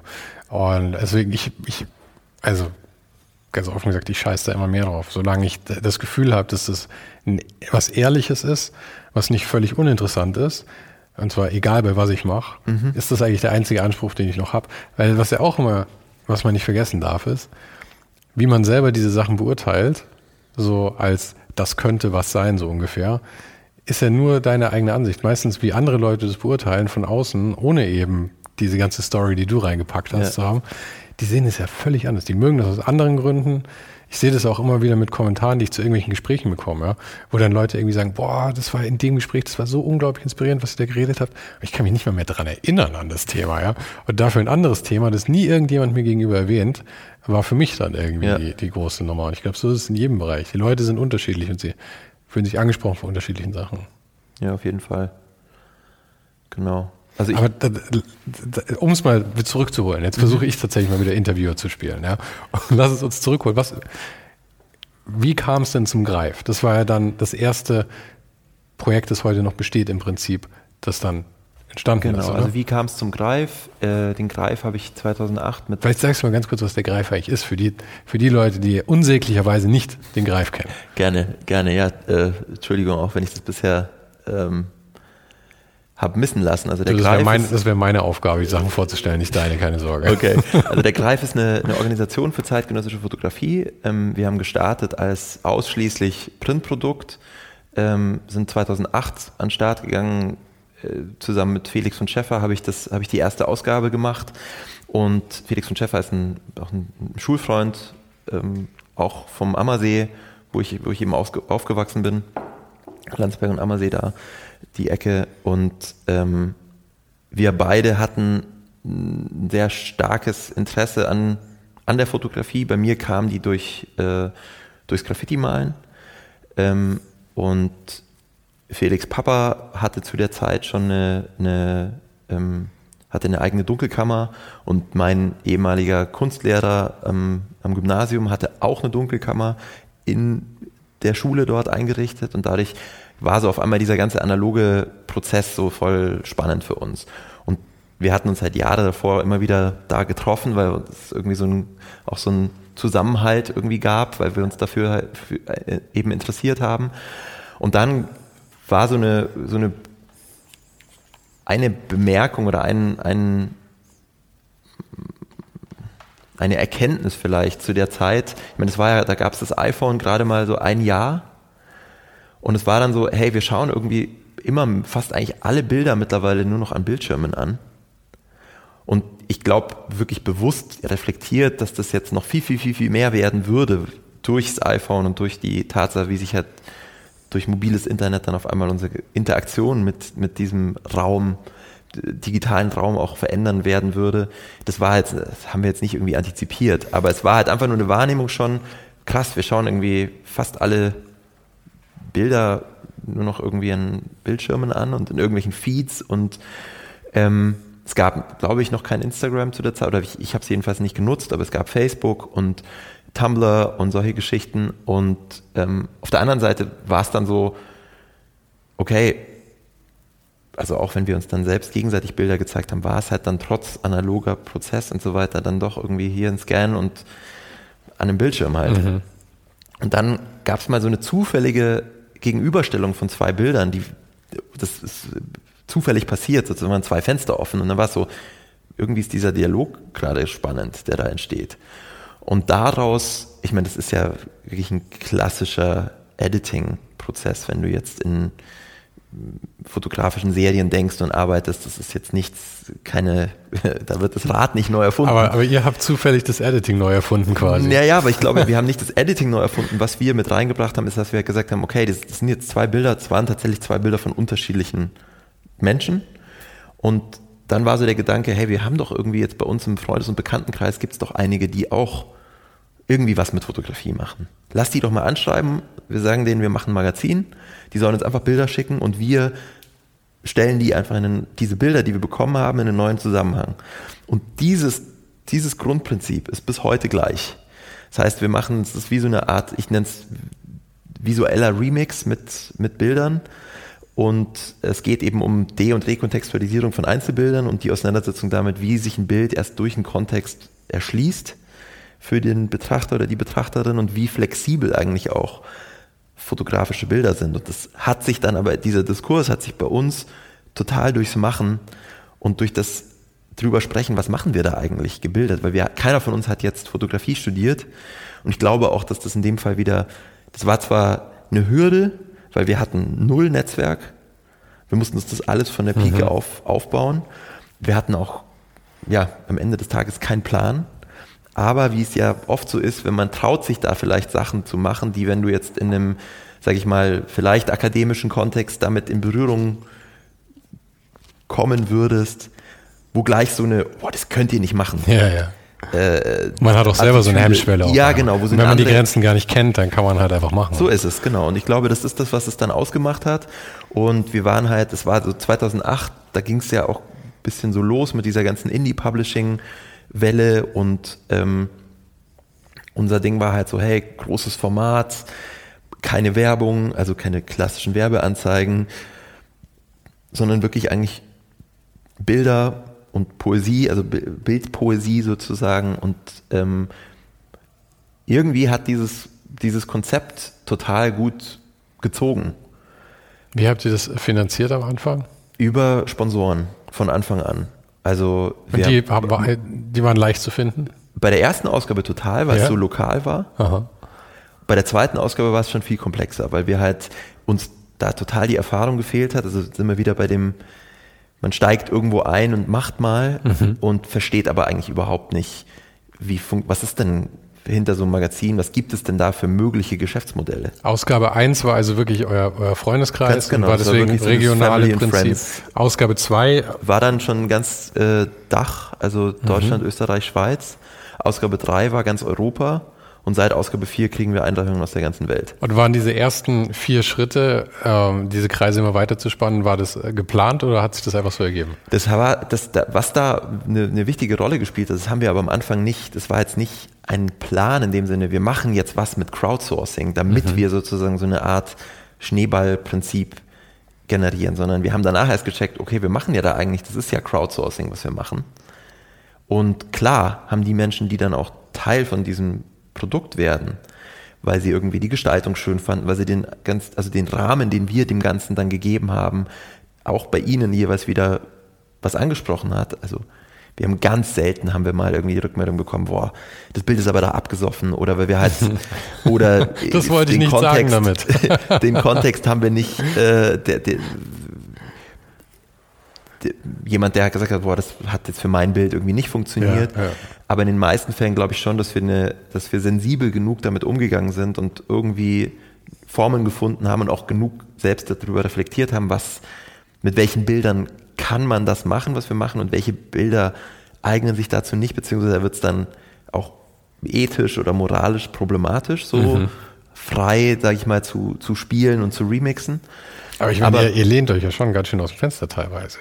Also ich meine, ja, natürlich. sehr viel Akt drin, sehr viel, sehr viel wilde, oder ihr hattet eine Ausgabe zumindest, die war hauptsächlich Akt, habe ich irgendwie so im Kopf. Ja, beziehungsweise äh, da ging es gar nicht um das Thema Akt, sondern das ist, also da, vielleicht komme ich da dann so weiter drauf. Also es ist jetzt auch, was sich dann halt äh, sukzessive so entwickelt hat bei uns, war einerseits selbst so, so diese Selbstreflexion, was machen wir da eigentlich, in welchem Zusammenhang steht es, sind wir auch wieder bei dem, darüber war es uns dann sukzessive möglich, das besser verständlich zu machen, auch für ein Fachpublikum und mhm. auf einmal dann so, aber das hat wirklich Jahre gedauert. Also wir haben dann 2014 haben wir so ein, das ist so der, der äh, Foto-Oscar, der wird irgendwie in der Carnegie Hall in New York verliehen. Den haben wir halt so als Magazine of the Year bekommen. Vollkommen out of the blue. Nach etwa sieben Jahren. Ja, nach sechs Jahren. Mhm. Nach sechs Jahren. Und zu der, in dem Jahr hatten wir auch unser, erste, unser erstes Ausstellungsprojekt. Und wir haben halt gemerkt, wie wir, womit wir uns eigentlich auch beschäftigen, ist damit, wie sozusagen Bild, Bilder, fotografische Bilder in verschiedenen Bildräumen, also virtueller oder digitaler Raum, mit den ganzen Constraints, also wir haben halt irgendwelche Bildschirme, die wir da, auf die, mit denen wir da reingucken. Mittlerweile gibt es natürlich VR-Brillen und wird die, die, die Zugangs, Zugangsmöglichkeiten erweitern sich, aber wir haben uns schon auch sehr viel darüber Gedanken gemacht, welche Form be, be, be, beeinflusst, wie wir Bilder betrachten und ähm, wiederum darum, da, dann dadurch auch, was wir in diesen Bildern sehen. Und ähm, haben uns dann so sukzessive von Ausgabe 1 bis 10, glaube ich, unserem eigenen Prinzip genähert. Und jetzt zurück zu dem, was du jetzt gerade beschrieben hast. Ab Ausgabe 11 haben wir gesagt, wir, wir haben so das Gefühl, wir haben unser eigenes Prinzip verstanden. Jetzt wird es potenziell gefährlich im Sinne von, es läuft sich halt tot. Mhm. Weil für uns jedenfalls war es so, dass wir von Ausgabe 1 bis Ausgabe 10 eine Entwicklung gesehen haben, in dem, wie es, wie es feiner wurde. Und wir haben ja eine sehr, also sehr entschleunigte Publikationsfrequenz. Wir bringen die, das Printmagazin einmal pro Jahr raus. Was wir dann aber auch wieder im Nachhinein haben wir erst äh, verstanden, was das eigentlich ist, was wir da machen. Wir haben halt, also einerseits dieses Crowdsourcing-Prinzip, darüber sind verhältnismäßig viele Menschen irgendwie Teil einer solchen Ausgabe oder dieser dieses Projekts, dieser Idee der Greif, die wiederum in ihre Mikro- oder Makronetzwerke das dann reingeben und dadurch sozusagen so ein Verbreitungseffekt entsteht. Und ähm, auf der anderen Seite haben wir dann gesagt, okay, wenn wir jetzt nur einmal im Jahr die Ausgabe machen und wir auf der anderen Seite aber so eine, äh, ja, schon auch teilweise sehr ähm, drastisch die Bilder de- und rekontextualisieren, wäre es doch interessant, wenn wir den BildautorInnen den Ra also einen Platz zur Verfügung stellen würden, wiederum auf unserer Webseite dann, wo die in das Format heißt jetzt oder heißt seit 2010 Artist Feature, wo sie dann den Ursprungskontext wieder herstellen können, also das Bild in dem Ursprungskontext der Serie, für die es erzeugt wurde, ähm, äh, darin einbetten und dann diesen Künstlern, Künstlerinnen, Fotografen, Fotografinnen unsere Website als Plattform zur Verfügung stellen und sie eigentlich, ihnen eigentlich so eine Carte Blanche geben und sagen, hier, ihr dürft jetzt, könnt jetzt, wenn ihr wollt, bloggen. Mhm. Also im Sinne von, ihr dürft einfach nur einen, ihr dürft diesen Platz nehmen und könnt damit, könnt ihn bespielen, wie ihr wollt. Wir vertrauen euch, dass es spannend wird, weil ihr befindet euch in dem und dem Kontext mit den und den anderen KünstlerInnen. Also in Bezug auf sozusagen die, die, die Crowd, die dann auch dazu beiträgt, dass eine Qualität entsteht, weil man sagt, okay, wenn ich jetzt, also cool, jetzt darf ich da auch, dann strenge ich mich auch an sozusagen, mhm. nicht, dann rotze ich irgendwas hin, aber es ist, der Rahmen ist so weit, dass ich mich, auch wenn ich jetzt nicht die Person bin, die gerne schreibt, trotzdem kann ich auch sagen, ich zeige jetzt, hey Leute, hier sind behind the scenes Images von der oder der Serie mhm. oder ich stelle andere KünstlerInnen vor und so weiter.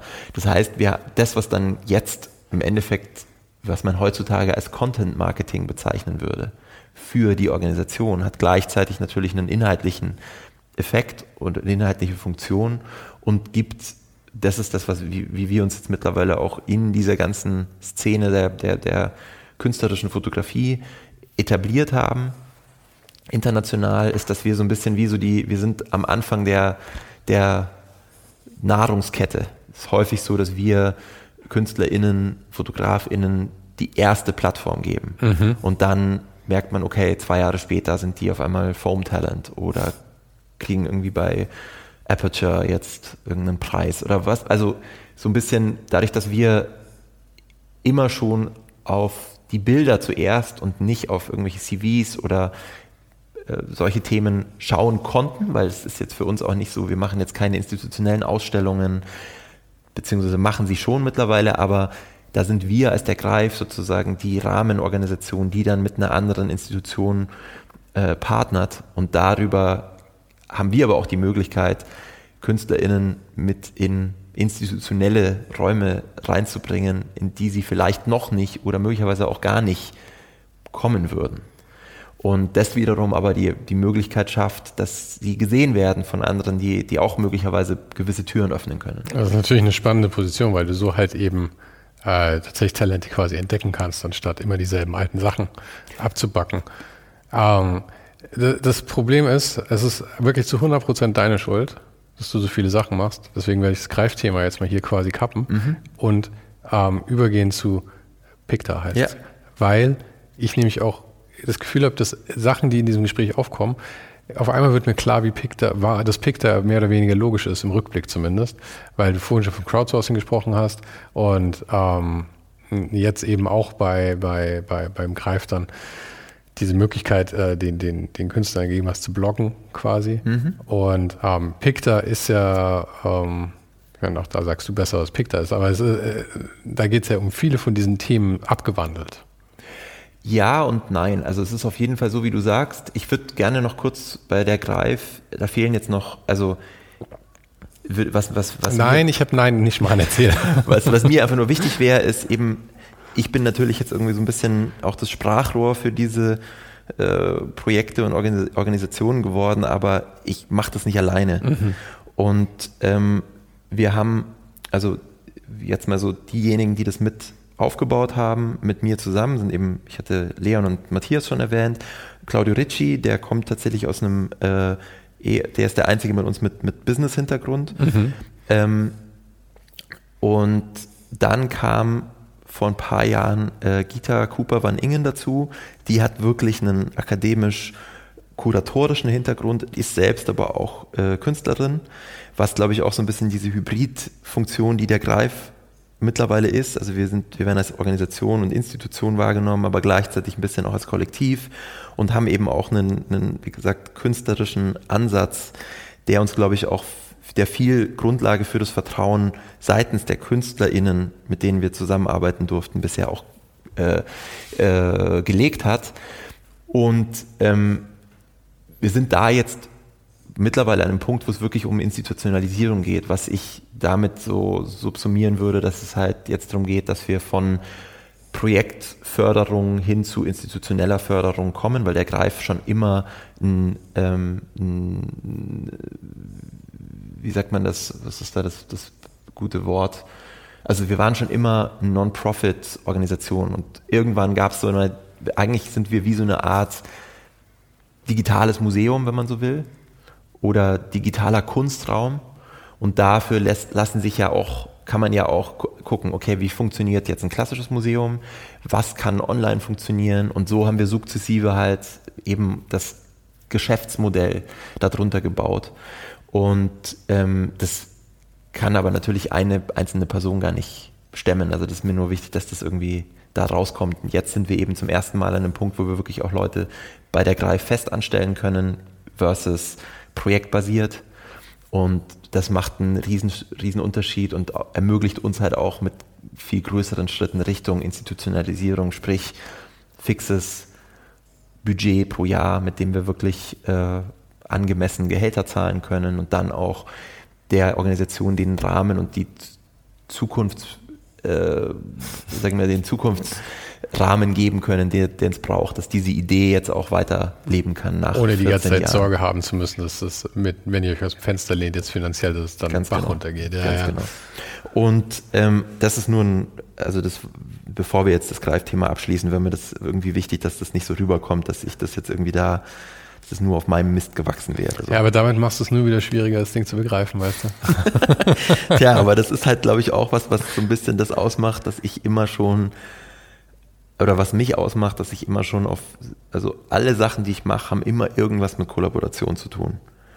Und so ein bisschen dieses, man macht was mit, mit anderen Menschen und es wird mehr als die Summe der Einzelteile. Und ähm, ich glaube schon, dass ich mittlerweile auch weiß, dass ich da eine gewisse Rolle habe und was reinbringe, was auch dazu geführt hat mitunter, dass die Sachen da sind, wo sie jetzt sind. Aber wie gesagt, das hätte ich alleine, wäre das einfach nie möglich gewesen. Ja, eben. Also du musst es ja auch machen, weil auch die, die, äh, die Größe dieser Unternehmungen, die du da hast, ja, ob es jetzt der Greif ist oder eben Picta oder ähm, ich meine, gut, die Musik ist, würde ich jetzt mal hauptsächlich dir zuschreiben, aber auch da musst du natürlich dann irgendwie vielleicht noch mit, mit anderen Leuten zu einem gewissen Grad zusammenarbeiten. Und du hättest ja äh, einfach nicht die Zeit, alle drei Sachen. Du könntest vielleicht eins davon tatsächlich, vielleicht nicht in der Qualität dann, aber prinzipiell allein machen. Mhm. Aber wenn man sein Leben so außen verstreut vielleicht irgendwie leben möchte und seine Interessen leben möchte, dann geht es ja nur, wenn man auch irgendwann Aufgaben abgeben kann. Ja, beziehungsweise wenn, wenn man eben das Glück hat, was ich glaube, das kann ich schon so im Rückblick sagen, dass wir, also jetzt das Kernteam beim Greif, dass sich aus Freundschaften auch Arbeitsbeziehungen entwickelt haben, die aber nicht diese Freundschaften gestört haben, bis heute, und, ähm, sondern vielmehr wir es immer als ein, eine wahnsinnige Bereicherung gesehen haben, dass wir dadurch, dass wir uns so gut kennen und so gut befreundet sind und so nahe stehen, auch klar, wenn man viel miteinander zu tun hat, gibt es immer Konflikte, gibt es Themen, wo man, wir sind auch einfach ganz unterschiedliche Menschen, dass wir aber trotzdem immer bis heute Wege gefunden haben, uns wieder zu, uns zu verständigen und uns vor allem auch darauf zu beziehen, das meinte ich mit dem Glück, was wir aneinander, was, was die einzelne Person reingibt in das Gesamtkonstrukt, dass das Gesamtkonstrukt so sein kann, wie es ist. Und deswegen ist mir das eben auch so ein Anliegen, das, das mit zu betonen, weil ähm, es nicht mir darum geht zu sagen, okay, ich, was sich sonst, glaube ich, eher so anhört wie, das ist jetzt meine Idee und ich suche mir einen Ey. Rahmen, der dann, damit ich was delegieren kann. Nee, das Ding ist, ist mit euch zusammengewachsen, verstehe ich. Genau. Aber keine, äh, keine, keine Sorge, ich glaube, du hast es genügend ausgedrückt, dass dir am Ende nicht die anderen auf, aufs Dach steigen. Geht mir auch nicht ums, aufs Dach steigen, sondern auch eher für mögliche ZuhörerInnen, dass das so ein bisschen in, in Zusammenhang gerückt ja, wird. Ja.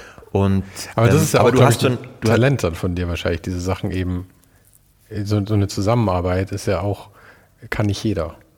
Und das ist ja also nicht nur von dir ein Talent, sondern dann natürlich auch von den Leuten, mit denen du zusammenarbeitest, dass ihr alle halt auf so eine Art zusammenarbeiten könnt, dass das eben vor allem auch Freundschaften da nicht auseinanderreißt und nicht irgendwie ein Stressor wird dann da drin. Ja, also ich glaube, dass da ganz viel eben um dieses, um so Themen wie Ego, mhm. Fragestellungen von was bedeutet für uns Erfolg, ähm, wie möchten wir unser, weil es hat ja auch, also für mich hat auch unternehmerisch tätig zu sein, deswegen wieder diese, diese, diese Analogie mit jetzt m, hm, Künstler sein,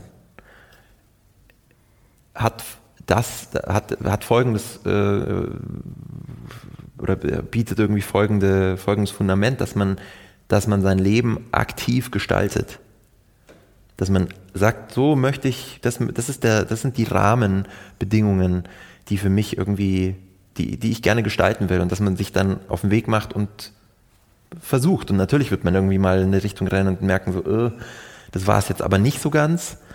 Ähm, aber man, man, man tastet sich da so vor und man muss sich dann natürlich, glaube ich, auch immer wieder damit auseinandersetzen. Klar, aber die Dinge, die, wie man sie heute will, sind ja auch nicht zwangsläufig, wie man sie morgen haben möchte. Man muss ja auch das auch wieder hinterfragen. Ganz genau, ganz genau. Aber ähm, das, dadurch, dass wir uns auch immer wieder so mit, mit diesem, was ist jetzt, wo, was ist jetzt eigentlich das einzelnen Ego? Weil das ist ja häufig dann eigentlich der Grund, warum man irgendwie einen Konflikt hat oder warum mhm. Sachen nicht funktionieren. Dann eben zu sagen, okay, kurz mal raus so Vogelperspektive, worum geht es jetzt eigentlich gerade, was passiert da gerade und ähm, gehen wir jetzt gerade nicht eigentlich in so einen Tunnel, der überhaupt nichts mit dem mit dem Gesamtthema zu tun hat, so jeden irgendwie zu empowern, bei sich zu gucken, eben, was ist denn jetzt gerade bei mir los? Warum pisst mich das jetzt gerade an? Oder warum komme ich damit nicht klar? Oder ja. Und das waren, glaube ich, auch, oder sind nach wie vor auch die Grundlagen, dass es, dass das überhaupt geht. Weil wir schon echt sehr, sehr viel auch Rückschläge haben einstecken müssen, die, die vergangenen 15 Jahre, jetzt seit wir mehr oder weniger professionell zusammenarbeiten in der, in der Truppe. Ähm, und ja, das ist, ähm, das ist auch, glaube ich, wiederum was, wenn wir jetzt mal zu dem, zu dem Thema Picta sozusagen übergehen, ähm, was auch dafür extrem wichtig ist, weil es mal wieder sowas war. Ich hatte ja kurz beschrieben, okay, greif eine Idee und dann einfach gemacht ähm, und dann mit den Hürden umgegangen sozusagen und ähm, sukzessive rausgearbeitet, was, wie, wie kann diese Idee überhaupt möglich sein. Und ähm, bei Picta war es, glaube ich, ähnlich. Also der, die Idee dazu, was, vielleicht kurz nochmal, was ist Picta? Picta ist ein ähm, in erster Linie Software as a Service Unternehmen. Und wir bieten da, äh, im Endeffekt sind es drei Produkte an. Ähm, das Kernding, mit dem wir auch gestartet haben, ist eine Infrastruktur für, ich würde es mal im weitesten Sinne sagen, bildbasierte Bewerbungsprozesse. Das können Wettbewerbe sein, das können irgendwie Bewerbungen für ähm, Grants oder Residency-Programme sein. Das können, also alles, wo es irgendwie darum geht. Ähm, ich sage jetzt bewusst diesen weiten Begriff Creator XY hat, möchte sich mit seinem, ihrem Portfolio bei Organisation Brand Z bewerben. Wir haben dafür eine, eine standardisierte Infrastruktur äh, entwickelt, wo du als, als ähm, Kreativer ähm, hast du einen Account, legst da dein Portfolio an, hast dann Opportunities, also eben Ausschreibungen, wie man es vielleicht auf Deutsch sagen würde, ähm, und kannst in verhältnismäßig kurzer Zeit, vor allem wenn du das vergleichst, wenn du solche Prozesse ohne Picta machst, da dich da, da, da irgendwie bewerben oder dein Portfolio eben einreichen. Das ist das, das eine Produkt. Da haben wir jetzt bis Ende des Jahres werden das knapp 200.000 registrierte ähm, Creators sein ähm, aus der ganzen Welt und mit dem Fokus Fotografie. Ähm, da gibt es natürlich auch mittlerweile viele, die auch Video machen ähm, und auch in dem Fotografiebereich wirklich eigentlich das ganze Spektrum von fotojournalistisch bis hin zu über Fashion und, und angewandte Fotografie bis hin eben zu Fine Art. Und das zweite Produkt, das mit dem ersten stark zusammenhängt, ist Organisation Brand Z. Hat, macht eine Ausschreibung, um eben mit Kreativen zu engagen, sei es, weil sie sagen, wir, wir möchten, wir haben einen Wettbewerb und wir möchten irgendwie eine, äh, ja, eine Gewinnerin, einen Gewinner für das Thema XY küren, wir haben ein Residency-Programm. Und wir brauchen einerseits einen, einen strukturierten Funnel, wie die Arbeiten bei uns ankommen, dass wir einfach sicherstellen können, die ganze Logistik passt, also die Auflösungen stimmen, Projektbeschreibungen, in, inhaltliche Rahmen, die wir, die für uns für die Auswertung notwendig sind, sind gegeben. Und wir können auch kollaborativ diesen Auswahlprozess gestalten, weil es eigentlich immer so ist, dass da mindestens mhm. zwei, mhm. meistens viel mehr Leute da irgendwie ihren Senf mit Senf dazu abgeben. Wenn man das auch irgendwie so auf, auf Werbung, äh, da gibt es irgendwie den One Plus, One Club for Creativity und ADC und wo, oder Red Dot Design Award oder was weiß ich. Diese ganzen Themen haben ja ähnliche, also ähnliche Prozesse. Mhm. Ähm, und nur damit man so ein bisschen nochmal eine, eine Analogie hat sozusagen. Und ähm, genau, das ist, das, ist, das ist das zweite Produkt, also einerseits sozusagen die Infrastruktur und Creators Community und Infrastruktur für die Creators, um einfach sich bewerben zu können, einfach teilnehmen zu können bei solchen Ausschreibungen. Die Managementmöglichkeit dieser Ausschreibungen und die Annahme der, der Bewerbungen visuell auf, in, mit einem visuellen Fokus und Kollaboration daran. Diese Produkte hängen natürlich eng zusammen. Aktuell heißt es bei uns Picta Contest, dieses Produkt. Ähm, und ähm, ein zweites Produkt, das heißt Picta Workspace.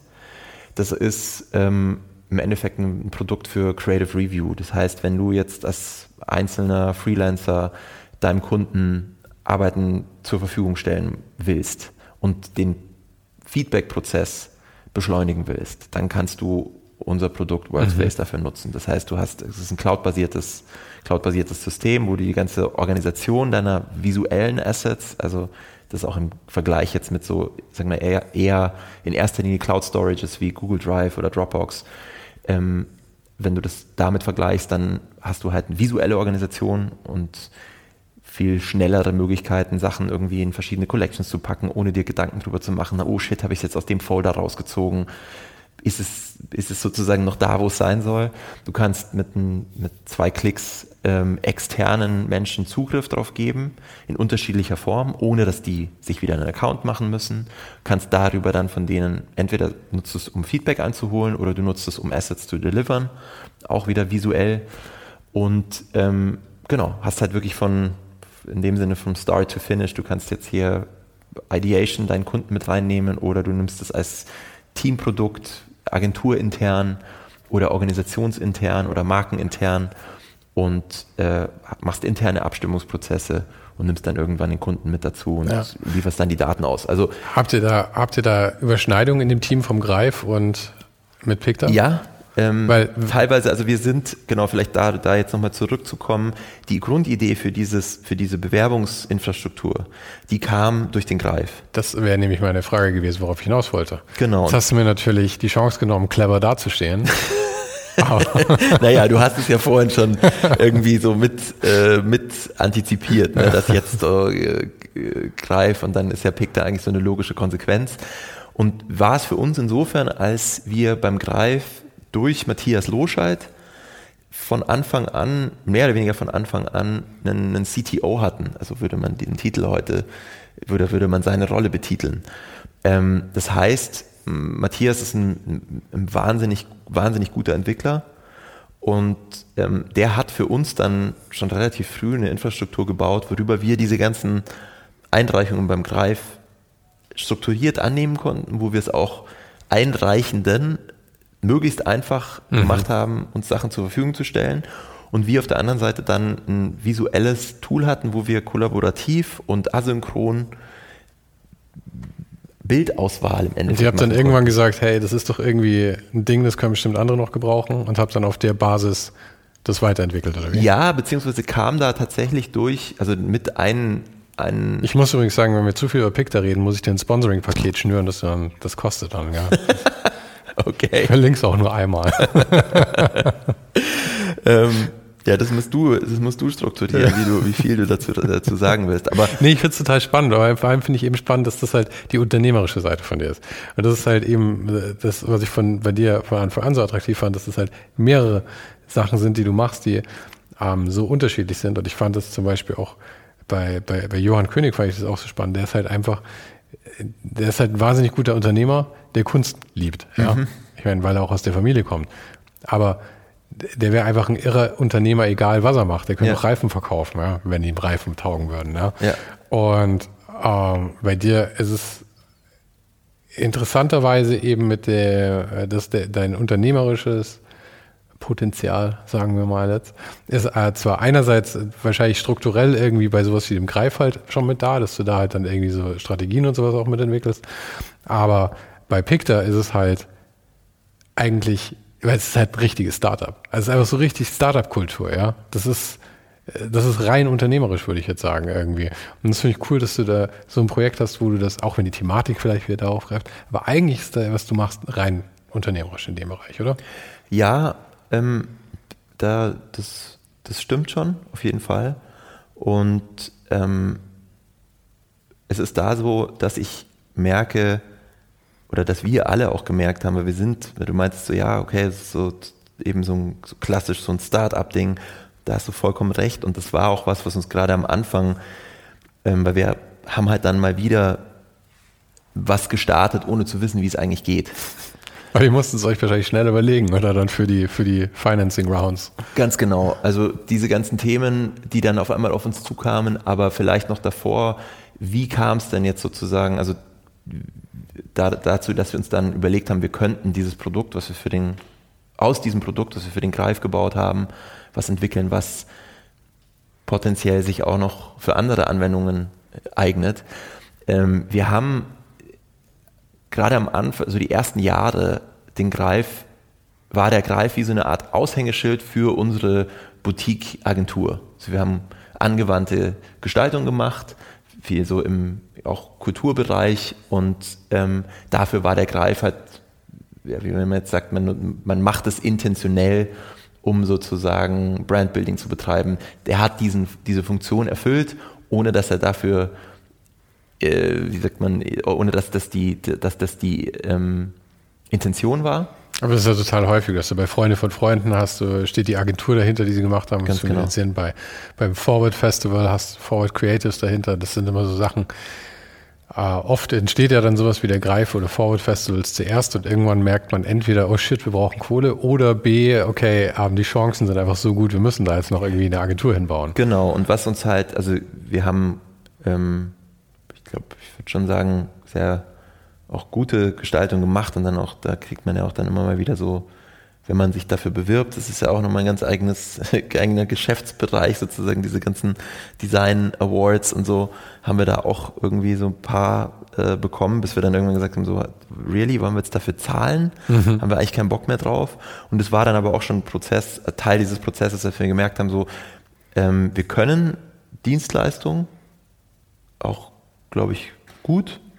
Aber ist es das, haben wir da so Bock drauf? Wir fanden es eigentlich schöner, mit dem Greif was zu haben, was ein Produkt ist und zu merken, da gibt es Menschen, die sich für dieses eine Produkt interessieren. Das heißt, es ist nur so ein, so von dem Antrieb, den, den man hatte. Und das ist ja wieder dasselbe, was du vorhin gesagt hast, für die, äh, dass die Außenwelt es einfach haben möchte, das zu verstehen. Ich glaube, man selber hat schon auch ein gewisses Bedürfnis, die Sachen für sich selber überschaubar zu halten und zu sagen, okay, das ist das eine Projekt hier und ich mache nicht, zerreiß mich nicht zwischen 25 Kundenprojekten plus dem Greif plus. Genau, genau. Und das, ähm, Wobei man das bei dir wirklich nicht behaupten kann mit deinen 47 Sachen. ja, aber wie gesagt, also ich würde es jetzt auch niemandem raten, so dass die, diese Entscheidung so zu treffen. Also ich glaube, es ist immer, wenn man sich entscheiden kann und sagt, das ist es, da, da weiß ich, dass es jetzt auf jeden Fall das, wo ich, was ich nur machen will, ausschließlich, mach das und mach nicht zwei, drei Sachen mit, mit ähnlich hohem Anspruch gleichzeitig. weil, wie gesagt, ich verstehe es, ich bin auch nicht der Typ für eine Sache. Ja, nee, aber wie gesagt, ich glaube trotzdem so vom, vom, man, man macht sich ein bisschen leichter und Sachen entwickeln sich potenziell schneller, wenn diese eine Sache auch was ist, wo man, wenn man, also, wo man gut drin ist, mhm. wo man, ähm, genau, aber der, ein ausschlaggebender weiterer Punkt war dann eigentlich, dass äh, die, die Kreativdirektorin von Aperture in New York, Leslie Martin, wir haben dann 2015 angefangen, ein Produkt beim Greifen, ein weiteres Produkt dazu zu fügen, auch basierend wieder auf diesem Crowdsourcing-Prinzip, aber basierend darauf, dass wir gesagt haben, wir mit dem, wie wir mit Bildern umgehen in dem Magazin, ist ja auch nur ein Blick, einer von ganz vielen möglichen. Ähm, wir fragen jetzt in unserem Netzwerk, was wir bis zu dem Zeitpunkt dann schon aufgebaut hatten, initial, andere KuratorInnen, BildredakteurInnen, ähm, Galeristinnen, also wirklich so dieses ganze Feld, von dem, wer sich in künstlerischer Fotografie irgendwie bewegt, bis hin zu, sag mal, angewandterer Fotografie. Und laden die ein, jeden Monat, mit jedem Monat, Monat wechselnden Gast auf unserer Webseite. Einen, wir nennen das, das Produkt heißt Guest Room. Da basierend auf einem Open Call eine Online Selection, ich nenne es ganz be be be bewusst nicht Exhibition, weil ich es mhm. fürchterlich finde in dem, in dem, in dem äh, virtuellen Kontext, beziehungsweise bisher noch eigentlich nichts gefunden habe, was dem so entsprechen würde, meiner, meinem Verständnis von Ausstellung, sage ich mal. Aber eben dieses Prinzip, hier ist ein Open Call, da reichen Menschen ein und ihr habt nur, nur in Anführungsstrichen den Brief, dass ihr nicht mit, nicht mit eurem klassischen Mindset von wir zeigen jetzt hier Serien von einzelnen Leuten, sondern wir nehmen Bilder aus dem Kontext und bilden neue Kontexte und genau, dadurch vielleicht ein zusammenhängendes Narrativ visuelles natürlich, also immer irgendwie abstrakt. Und ähm, Leslie Martin, da wieder zurückzukommen, hat, die war eine, äh, eine unserer Gäste und sagte dann so, hey, was habt denn ihr da für ein, für ein Tool? Ist ja mega geil. Mhm. Und dann waren wir so, hä, was, du bist bei Aperture, ihr habt irgendwie drei schon sehr renommierte Ausschreibungen und, und Wettbewerbe, also teilweise mit die wichtigsten in diesem in dieser Nische. Ihr müsst doch da irgendwas haben. Ja, wir haben schon, aber das ist total schlecht. so shitty zusammengeschustert. Ja, das, das nee, das war, die hatten auch, auch so ein Software-as-a-Service-Ding, aber das war wirklich einfach nicht gut. Mhm. Und dann haben wir gesagt, okay, wir haben ja eben, einerseits fänden wir es geil, weg von Dienstleistung hin zu, wir bieten Produkte an oder ein weiteres Produkt und dann so, aha, dann scheint es ja irgendwie doch ganz gut zu sein und es scheint ja dann auch Anwendungs, weitere Anwendungsmöglichkeiten zu bieten.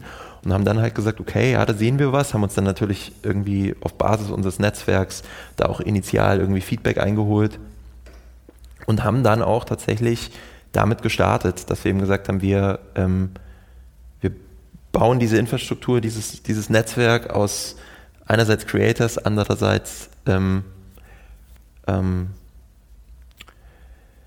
Agenturen. Ja, oder Organisationen, Brands. Und die treffen sich da an einem Ort, dann ist der ganze Logistikaspekt weg. Oder wird durch die, durch die Technologie sozusagen abgenommen. Und die Leute können sich alle auf das konzentrieren, was sie eigentlich am liebsten machen, nämlich entweder spannende Bildinhalte produzieren und nicht die Hälfte der Zeit mit irgendwelchen Einreichungs- oder Bewerbungsprozessen, mhm. die eigentlich alle gleich sind, aber dann doch so, also jeder sein eigenes Süppchen kocht und dadurch verbringst du mit jedem Ding irgendwie. Aber genau deswegen war es ja dann eben so eine Chance, dass ihr gesehen, ihr habt dann, ihr habt da im Prinzip eine Lösung, für die sich ähm, Kunden oder halt wer auch mal dafür zahlen wird, genau. die Finger nachlecken werden letzten Endes. Eben, und das auch durch diesen unfairen Vorteil, wir hatten schon sozusagen Netzwerk und Reputation in diesem Space. Ich würde es nicht unfair nennen. Ja, also anderen gegenüber, man sagt ja immer so, was ist dein unfair advantage so in einem Startup? Mhm Äh, Ach, ist das so, ist ja, das ja. so ein Ausdruck, das heißt, da sucht man immer nach, Ja, ja, man klar. Was, was, halt. was, warum könnt ihr das machen und Ja. nicht zehn andere auch? ah, Das ist das so. heißt, es ist eigentlich was Positives ja, in dem klar. Fall dann. Es ist in dem Sinne der unfair advantage von uns ist auch dieses Netzwerk und die, die Reputation, die wir uns auch über den Greif aufgebaut haben und der weiterhin auch, die wir ausgebaut haben die, die Jahre über. Und dann haben wir eben Anfang 2017 äh, Picta, die Picta GmbH gegründet und dann schon mit gleich Aperture und Magnum und äh, dann glaube ich auch gleich Ende des Jahres mit WordPress Photo, also schon so die, sag mal, Dinosaurier beziehungsweise große Namen in dem Space, die halt auch dann dazu geführt haben, dass andere auch damit auf den Zug aufgesprungen sind, relativ schnell irgendwie überzeugt und waren aber schon auch auf diesem, wir bauen hier jetzt ein venture-gebacktes Startup auf. Auf dem Film waren wir so. Und haben dann die ersten, also so die ersten Seed-Runden, also initiale kleinere Investmentrunden ähm, gemacht, dann eine verhältnismäßig große, vor allem für den, für den damaligen Zeitpunkt. Ähm, und auf Basis von diesem Geld hatten wir eigentlich die Vorstellung, damit gehen wir dann zu institutionellen Investoren und also großen Venture Funds und raisen da äh, große Runden und dann geht es sozusagen immer so weiter, Finanzierungsrunde zu Finanzierungsrunde. Und auf dem Weg haben wir aber halt so wie viele Startups auch natürlich wahnsinnig viele Fehler gemacht und ähm, wir waren dann an einem Punkt, wo wir kurz vor dieser ersten institutionellen Finanzierungsrunde standen, dann da gesagt haben, nee, das, wir lassen das jetzt, weil also ich war irgendwie so gefühlt kurz vor Burnout und ähm, wir hatten auch gemerkt, so sind wir das jetzt eigentlich oder gehen wir da eben, sind wir wieder bei diesem diese Vorstellung von Erfolg, gehen Aber wir das jetzt. heißt, ihr seid da ausgestiegen dann, oder? wir was? haben dann äh, die Runde nicht gemacht. Okay, und wie habt ihr das Ganze dann letzten Endes finanziert?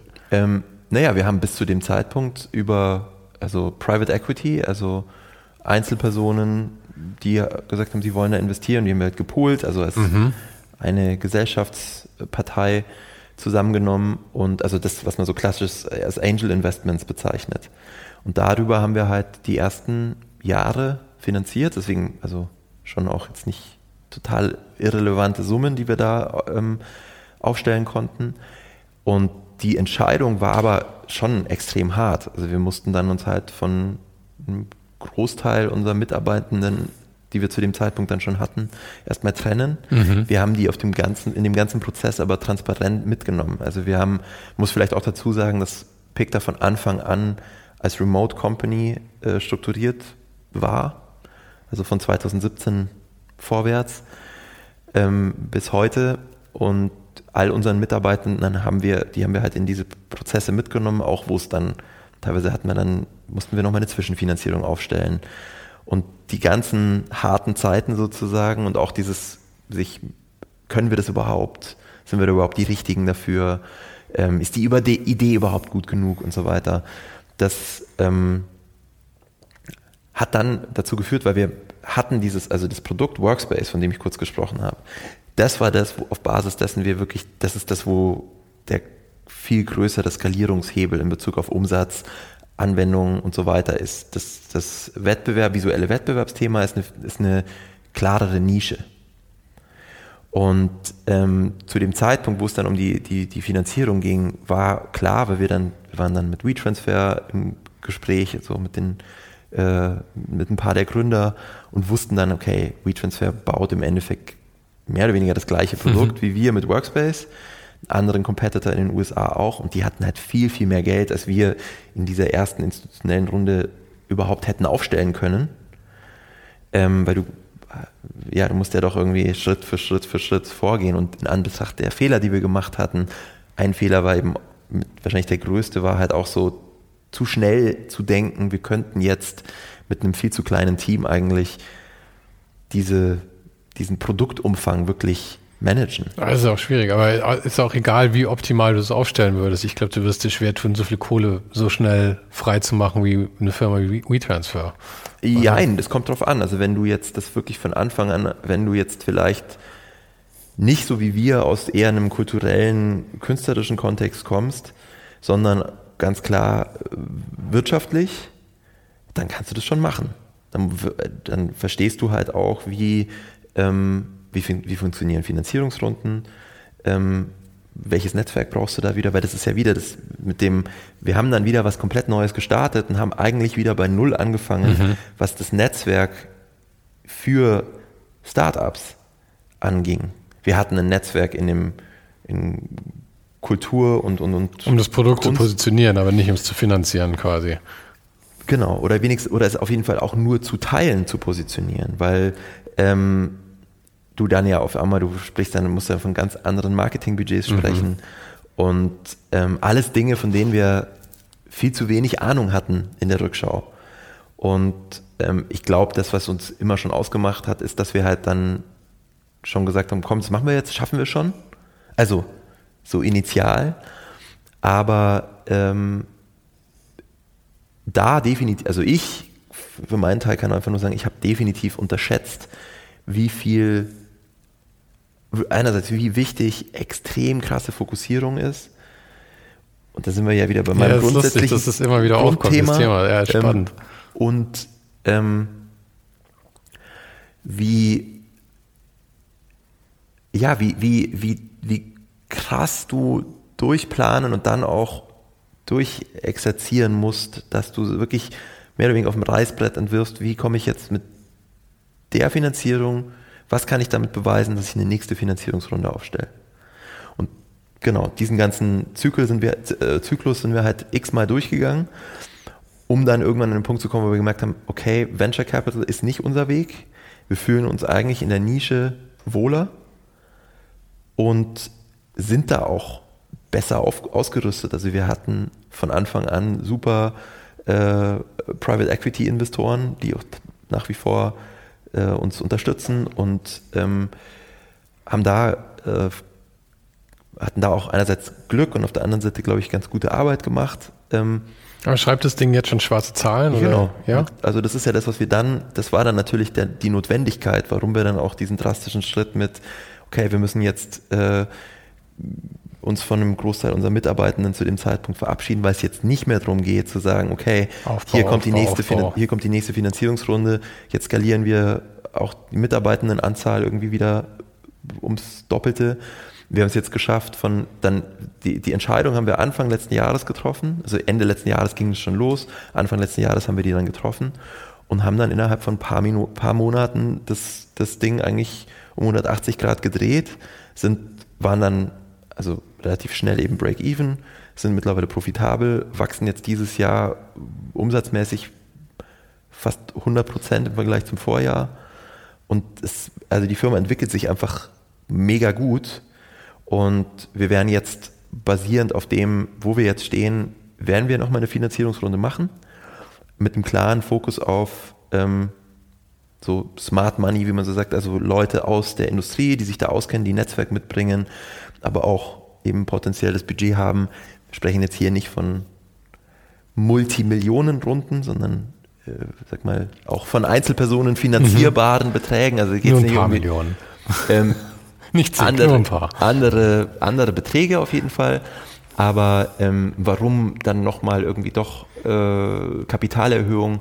Weil wir halt merken, okay, wir sind mit dem Produkt, wo wir jetzt gerade sind, haben wir, glaube ich, eine, eine eben eine, eine, Position in der Nische, wo uns so schnell jetzt niemand dazwischenfunkt, weil es halt dann doch eine Nische ist. Aber das heißt natürlich, wenn du, wenn du quasi der Top-Dog bist, musst du die ganze Zeit schauen, dass du es jetzt nicht verkackst oder dass dir niemand den Rang abläuft. Ja, genau, aber auf der anderen Seite glaube ich, dass wir halt auch noch echt sehr, sehr viel Entwicklungspotenzial dahingehend haben, zum Beispiel was jetzt die, ähm, also an Möglichkeiten für Creators über diese Infrastruktur zu, zu, zu generieren. Weil bisher sind das, sind diese Portfolios privat, also die sind nicht öffentlich einsehbar. Das ist jetzt ein Aspekt, der relativ mhm. naheliegend sein könnte. Dann sehen wir halt, dass es, gerade weil du halt so eine, Foku so eine fokussierte äh, Creators äh, Community hast, das sind jetzt, wie gesagt, Ende des Jahres werden wir wahrscheinlich bei 200.000 sein. Ähm, allerdings ist es so, der, das, das Top-Level der, der Food Chain, da sind einfach super spannende Fotografinnen und Fotografen und KünstlerInnen, die mit dem Medium arbeiten. Warum? Weil wir halt alle relevanten Ausschreibungen in dem Bereich bei uns ver verbinden. Das ist irgendwie eine logische Konsequenz. Jetzt hast du wiederum das als eine, man sieht ja irgendwie, wie sich insgesamt auch der ganze Branded Content Bereich entwickelt hat in den vergangenen Jahren und auch weiterentwickelt. Also kleinere Budgets, aber höheren Contentbedarf. Gibt es da denn die Möglichkeit, wie wir auch weitere, also jetzt auch finanzielle Opportunities für die Creators ermöglichen können. Da sind wir gerade in einem neuen Produkt dran, das nennt sich, das nennen wir Contest as a Service, also da wird, werden im Endeffekt so Ausschreibungen oder so ein, äh, genau, als für, für, für Brands. Clever übrigens, Contest statt Content as a Service. Clever, ja, clever. genau, und, ähm, und da sehen wir halt jetzt eben in dieser Nische schon noch einiges an, an, an Entwicklungspotenzial, aber es fühlt sich einfach für uns so viel besser an. Also alleine diese Tatsache, dass wir jetzt ähm, einfach ein profitables Unternehmen sind, zum aktuellen, aktuellen Zeitpunkt wird alles reinvestiert. Wir wachsen jetzt halt auf einmal hirest du Leute aus dem eigenen Cashflow versus ja. du stellst Geld auf, das du dann möglichst schnell eigentlich auch ausgeben musst, damit du möglichst schnell zu der nächsten Finanzierungsrunde kommst. Ja, ja aber ich finde es auch cool, dass man eben da sagt, ich lass mich nicht mitreißen von dem, was jetzt vielleicht irgendwie gerade so der, äh, der, der, der Standard oder das angestrebte Ziel ist von allen irgendwie. Ja, immer nur Aufbau, Aufbau, Aufbau, so schnell, schnell, schnell Kohle reindrücken, wie es nur geht und am besten sofort verkaufen, wenn es dann irgendwie geht. Weißt du, wenn man da sagt, hey, ähm, wie du sagst, wenn man dahinter fragt und sagt, ist das eigentlich wirklich, was wir machen wollen? Das ist ja cool. Und da geht es ja dann auch wieder darum, dass du halt einfach Entscheidungen triffst, das Ganze, wie du dein Leben eigentlich leben möchtest. Genau, und das war, wie gesagt, also alleine dieses, okay, wir sind alle, also wir vier Gründer, Claudio, Matthias, Leon und ich, sind alle, haben alle Familien mittlerweile. Und ähm, ja, und da war es, für uns war es halt schon von Anfang an klar, wir wollen uns also auch Zeit mit unserer Familie mhm. haben und ähm, für und mit unsere mit unseren Kindern Zeit verbringen und mit unseren Partnerinnen irgendwie ein, ein ausgewogenes Verhältnis haben, wie wir Care-Arbeit verteilen. Und dann kannst du, dann willst du auch gar nicht mehr irgendwie, was, wieso willst du denn dann da deine 80 äh, Stundenwoche da oder 120 oder 120 oder geht ja so immer Elon Musk mäßig bei Tesla dann drin Ganz genau. Und, so, und das ja. ist aber glaube ich jetzt auch wieder was, was ich insgesamt sehr problematisch finde. Ich meine, das ist jetzt wieder weg von von uns bei Picta, das hat jetzt ein ganz anderes Level, aber die, sag mal, da sind wir wieder bei dem, was wir ganz eingangs angerissen hatten, diese Wahrnehmung von Erfolg, was bedeutet Erfolg? Für uns ist das jetzt, also wir haben das Gefühl, wir sind jetzt viel erfolgreicher als davor, wo wir gerade am Anfang, wo wir nicht unerheblich viel Geld auch aufgestellt haben. Fühlt sich das jetzt viel erfolgreicher an, ähm, weil wir es halt einfach geschafft haben, das Ding innerhalb, innerhalb kurzer, doch relativ kurzer Zeit in die Profitabilität zu bringen, ähm, nachdem wir eh zu den zwei von zehn Startups gehören, die überhaupt die erst, das erste Jahr überlebt mhm. haben, sozusagen. Und, ähm, und dann aber auch für uns eingestanden sind, eben gesagt haben, sind wir das? Ist das das, was es uns ausmacht, wo wir wirklich gut sind, wo wir einen Unterschied machen können, dann auch, jetzt wirtschaftlich gesprochen, unternehmerisch einen Unterschied machen können, wo dann auch wiederum eine Wertschöpfung stattfindet. Klar, ist jetzt die Frage, wenn, es wird jetzt kein Milliardenunternehmen, aber das ist auch voll okay. Also das ja, bin man ich definiert nicht. den Erfolg für sich genau. selber. Und ähm, auf der anderen Seite jetzt wieder diese, sagen wir, Elon Musks und Jeff Bezoses dieser Welt. Ich finde es ehrlich gesagt wahnsinnig problematisch, wie krass gehypt diese doch eigentlich einem, meiner Meinung nach, toxisch männlichen Bild entsprechenden Unternehmertypen global sind. In der Zeit, wo wir meiner Meinung ja, nach ein komplett anderes Bild von wie gesagt, Erfolg und auch wie gehe ich mit meinem Erfolg um und mit der Macht, die damit zusammenhängt, bräuchten. Ähm, aber das ist halt dieser Fetisch Geld natürlich auch. Ich meine, auch so Leute wie Mark, ich meine, wenn du über Macht sprichst, dann hast du bei Mark Zuckerberg von Facebook noch ein viel größeres Problem als bei Jeff Bezos zum Beispiel. Jeff Bezos ist halt der reichste Mann der Welt vielleicht, ja. Aber jemand wie Mark Zuckerberg ist halt, ja gut, wer auch immer. Ich habe den Überblick verloren. Ist auch wurscht. Aber, aber jemand wie, wie, wie Mark Zuckerberg hat halt viel mehr Möglichkeit, Einfluss zu nehmen in der Weltgeschichte zum Beispiel. Würde ich jetzt nicht unterschreiben. Also das hat Bezos genauso. Mit seiner, also als Plattform meine ich, mit Facebook. Ja, verstehe ich schon, aber ich meine alleine die, die, also wenn du jetzt anschaust, AWS, ein Großteil des Internets mhm. läuft auf Amazon-Servern. Das stimmt, aber er kann ähm, da halt nicht, er kann da halt nicht Meinungen generieren. Das, da hast du, genau, da bin ich auf jeden Fall bei dir. Da, nichtsdestotrotz lässt sich ein Bezos mit einer Rakete, die ausschaut wie ein Phallus, ja. ähm, mit einem Cowboy-Hut ablichten, nachdem er geil oder? in den Weltraum geflogen ist. Ja, aber du weißt Geht's das, noch? ich, ich, also, ich liebe solche Sachen, weil das ist nämlich, das ist doch die eigene Karikatur schon. Auf der einen Seite kannst du natürlich sagen, oh, das zelebriert das. Auf der anderen Seite macht es aber auch jedem, der ein bisschen Hirn hat, sofort klar, dass es völlig, völlig over the top ist. Natürlich, ja. aber wie viele Leute haben die Fähigkeit und die Zeit und die Ressourcen, das, diese Bilder so zu reflektieren. Weil da sind wir nämlich auch mhm. wieder bei einem Thema, was uns beim Greif antreibt, ist dieses, diese Visual Literacy. Also wie, mhm. wie, wir sind alle schon irgendwie darin geschult, Bilder zu konsumieren, aber können wir sie wirklich lesen? Also dechiffrieren, was passiert da? Genau diese ganz, also jetzt auch wieder amerikanische Vogue äh, Titelstory Annie Liebowitz äh, ja, die, die mit geht's? mit also wie Gaga geht's eigentlich noch? Was für eine für ein für, für ein Kriegspornografie findet da und und Überhöhung von von eben auch wieder.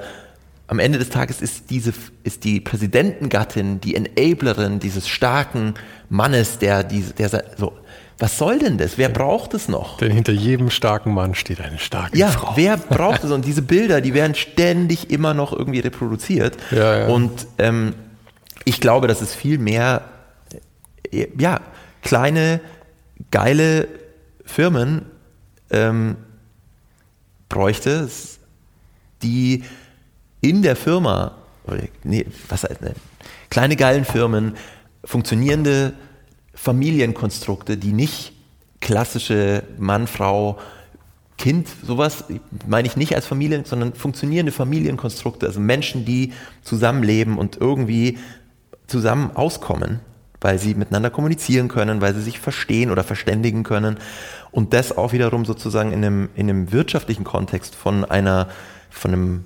Arbeitszusammenhang, wo du ja auch, du bist ja auch ständig auf Kollaboration angewiesen, du bist darauf angewiesen, dass, also wenn das wirklich gut funktionieren soll. Du bist darauf angewiesen auch, dass, also jetzt, wenn du jetzt aus der Unternehmerseite, von der Unternehmerseite her sprichst, dass es den Menschen, die da, mit denen du da zusammenarbeitest, also ich würde sagen, für uns war das immer schon ein wichtiger Punkt, dass es denen gut geht. Weil klar war, wenn wir denen Raum geben und Vertrauen geben, viel bessere Ergebnisse rauskommen, als wenn wir sagen, ihr müsst von bis da sein und so ein bisschen so ein Big Brother Kontrollgremium da ein, einführen also jetzt dieser Exkurs von dem, warum ich auch, glaube ich, mich grundsätzlich sozusagen als, als Künstler mittlerweile auf jeden Fall auch begreife, ist, dass ich, ja, ich bin unternehmerisch tätig, aber die, Ant die sozusagen die Reflexion dahinter oder das, der, der Rahmen, den ich da schaffen will, hat, einen, hat sozusagen einen, fügt sich in ein größeres in den größeren Gesamtzusammenhang ein. Was nicht wiederum bedeutet, dass ich auf dem Weg dahin oder auch wir als, als Team auf dem Weg dahin nicht diverse Sackgassen oder Detours gerannt wären, wo wir irgendwann auf ja, dem Weg dann gemerkt haben, so, Uh -uh. Wenn du es vorher wüsstest, äh, niemand weiß es vorher. Ja, klar. Aber ich habe am Anfang gesagt, dass du eigentlich so drei, drei große Aspekte hast, so wie ich das sehen kann. Und ich fürchte, es für den dritten, was nämlich für dich, für dich glaube ich, gerade ist aktuellste vielleicht ist, die Musik, heute nicht mehr ganz gerecht werden können. Deswegen würde ich dafür plädieren, dass wir eine Fortsetzung machen irgendwann, wo wir A klären, ob du doch noch zum Multimilliardär geworden bist mit, und dich der Versuchung nicht, nicht äh, widersetzen konntest und B, ähm, vor allem über das Album dann auch sprechen können. Gerne. Möglicherweise, ziemlich wahrscheinlich gibt es bis dahin auch schon Das zweite? weitere Alben oder Bist du, bist du schon am zweiten? ähm, ja, beziehungsweise schon am dritten eigentlich. Oh, Also, okay. genau. Aber das zweite ist ja noch nicht released. Nein, nein, nein, aber das heißt ja nichts. aber das Also du, parallel genau. Okay. Also das ist mehr oder weniger fertig. Und wirst du zwei und drei zusammen releasen Nein. oder? Nein, nein, so sukzessive. Spacen, aber es gibt auf jeden Fall, also Du hast am ersten ja auch sehr lange gearbeitet, oder? beziehungsweise ich habe nicht so lange dran gearbeitet, also ich habe schon auch lang dran gearbeitet, weil, wie gesagt, viele Sachen parallel bedeutet, jede einzelne Sache Mhm. dauert länger. Aber nee, es hat tatsächlich einfach lange gedauert, ähm, bis ich das released habe, weil, also aus, auch aus, aus verschiedenen Gründen und Ende letzten Jahres kam es dann auch endlich raus. Damit habe ich dann auch wieder äh, sozusagen nochmal lernen müssen, okay, es ist halt wieder auch ein neues, dann doch ein neues Netzwerk, auch wenn ich da oder neue Menschen, Wieder neue mal, Zusammenhänge, wieder was Neues, aber ist ja auch schön. Außerdem hast du mit dem ja, die Musik war ja in deinem Leben nie weg. Also Genau, also das war, diesen- das hat schon immer eine Rolle da gespielt. Also das ist jetzt nicht komplett neu, Ja. das, das, das, das stimmt nicht. Aber es ist auf jeden Fall, ähm, es gibt gewisse Schnittmengen, aber es ist schon auch wieder ein, ein neuer, ein, ein Aufbruch woanders hin. Aber das ist auch irgendwie, glaube ich, ganz gut und gesund, irgendwie sich immer mal wieder was Neues oder auch neuen Fokus zu legen, weil klar, die Sachen, die, also auch Picta wäre jetzt nicht da, wenn wir nicht alle doch vor allem die ersten drei, vier Jahre den Hauptfokus da drauf gelegt hätten. Und ähm, der Greif wäre nicht da, wo er ist, wenn wir nicht ähm, auch wieder die ersten, ich würde sagen wahrscheinlich sieben, acht Jahre Ja, ja. da den Hauptfokus drauf gelegt das, hätten. das ist ja, wie ich es auch gesagt habe, nur du hast nicht meine Eichhörnchen-Aufmerksamkeitsspanne von drei Monaten für irgendwas, sondern du kannst tatsächlich ein paar Jahre durchziehen und dann zum nächsten weiter. Aber wie gesagt, das war das, was ich auch von Anfang an so spannend an dir fand. Aber ich glaube, das ist ein sehr schöner Teaser mit dem, mit dem Album, dann, dass wir auch noch Spaß haben auf Ja, wenn es jemand, vorausgesetzt natürlich, es interessiert auch jemanden von deinem, von deinem Publikum, aber da können wir ja, schauen wir dann einfach. Mit Sicherheit. Ich werde es auf jeden Fall auch äh, das Album noch verlinken. Das lief bei mir in letzter Zeit auch ziemlich häufig. Vor allem beim Laufen habe ich es gerne gehört. Danke, freut mich. Und danke dir, dass du die Zeit genommen hast. Ja, vielen Dank, dass du mich äh, gefragt hast. Also es ist auch äh, schon, freut mich natürlich irgendwie jetzt Teil der Liste an Menschen, die ja doch auch unter, manche von denen doch durchaus auch irgendwie Inspirationen waren oder sind. Und ähm, also auch, ich mag das Format von dir und also danke, dass du mich gefragt hast und dir auch die Zeit genommen hast, jetzt da zuzuhören. Ich hoffe natürlich auch, dass es für deine ZuhörerInnen interessant ist. Wie jede Woche habe ich zum Ende dieser Folge noch drei Vorschläge für dich. Jemand, von dem ich auch schon Fotos im Zusammenhang mit Simon gesehen hatte, ist Thomas Albdorf. Thomas hat es geschafft, mit seinem teilweise total surrealen Kompositionen auch kommerziellen Erfolg zu haben. Und zwar wirklich sehr. Darüber haben wir uns in Folge 54 unterhalten, als ich ihn in Wien getroffen habe. Und jemand, der sich auch zwischen mehreren Talenten bewegt, ist Designer und Künstler Eike König. Mit Eike hatte ich mich in Folge 13 schon über seinen Weg unterhalten und dann nochmal in Folge 57 über den Sprung vom Design zur Kunst. Und dann war da noch einer, bei dem sich die unternehmerische Seite und die Kreativität treffen. Und zwar der wirklich einfach irrsinnig erfolgreiche Galerist Johann König. Den habe ich für Folge 47 in seiner Galerie in Berlin getroffen. Nächste Woche treffe ich mich mit jemandem, der ist da Creative Director und nicht zu vergessen ein Podcast-Kollege. Aber wer das ist, das siehst du dann nächste Woche. Vielen Dank fürs Zuhören und für deinen Support. Und wir hören uns nächste Woche wieder.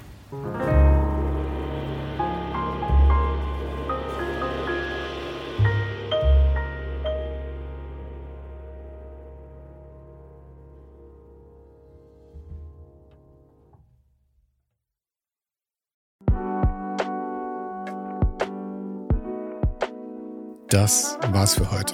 Falls du gerade eine von den älteren Folgen hörst, ist es gut möglich, dass du jetzt ein zweites Outro hörst. Lass dich aber nicht von mir verwirren. Ich bin gerade dabei, ein paar Änderungen zu machen und dafür muss ich 150 Folgen neu schneiden und nochmal uploaden. Du kannst dir wahrscheinlich vorstellen, dass das ein kleines bisschen dauert. Falls du mich und die Show supporten möchtest, gibt's dafür ein paar Möglichkeiten. Auf patreon.com slash svensaro gibt's jede Woche Bonusmaterial, exklusiv nur für Supporter. Und das für nur ein paar Euro im Monat, mit dem du mir helfen kannst, ohne den Hype noch lange, lange für dich weitermachen zu können. Es hilft natürlich auch immens, wenn die Show wächst und dazu kannst du deinen Teil beitragen, indem du deinen Kollegen und Kolleginnen davon erzählst. Freunde, Familie, du weißt am besten, für wen das noch was sein könnte. Und zu guter Letzt, falls du es noch nicht gemacht hast, bewerte die Show jetzt gleich mit fünf Sternen in deiner Podcast-App.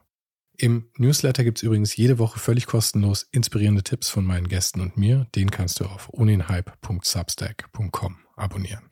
Und alle Links findest du, wie immer, direkt auch hier in der Beschreibung und natürlich auf ohnedenhype.com.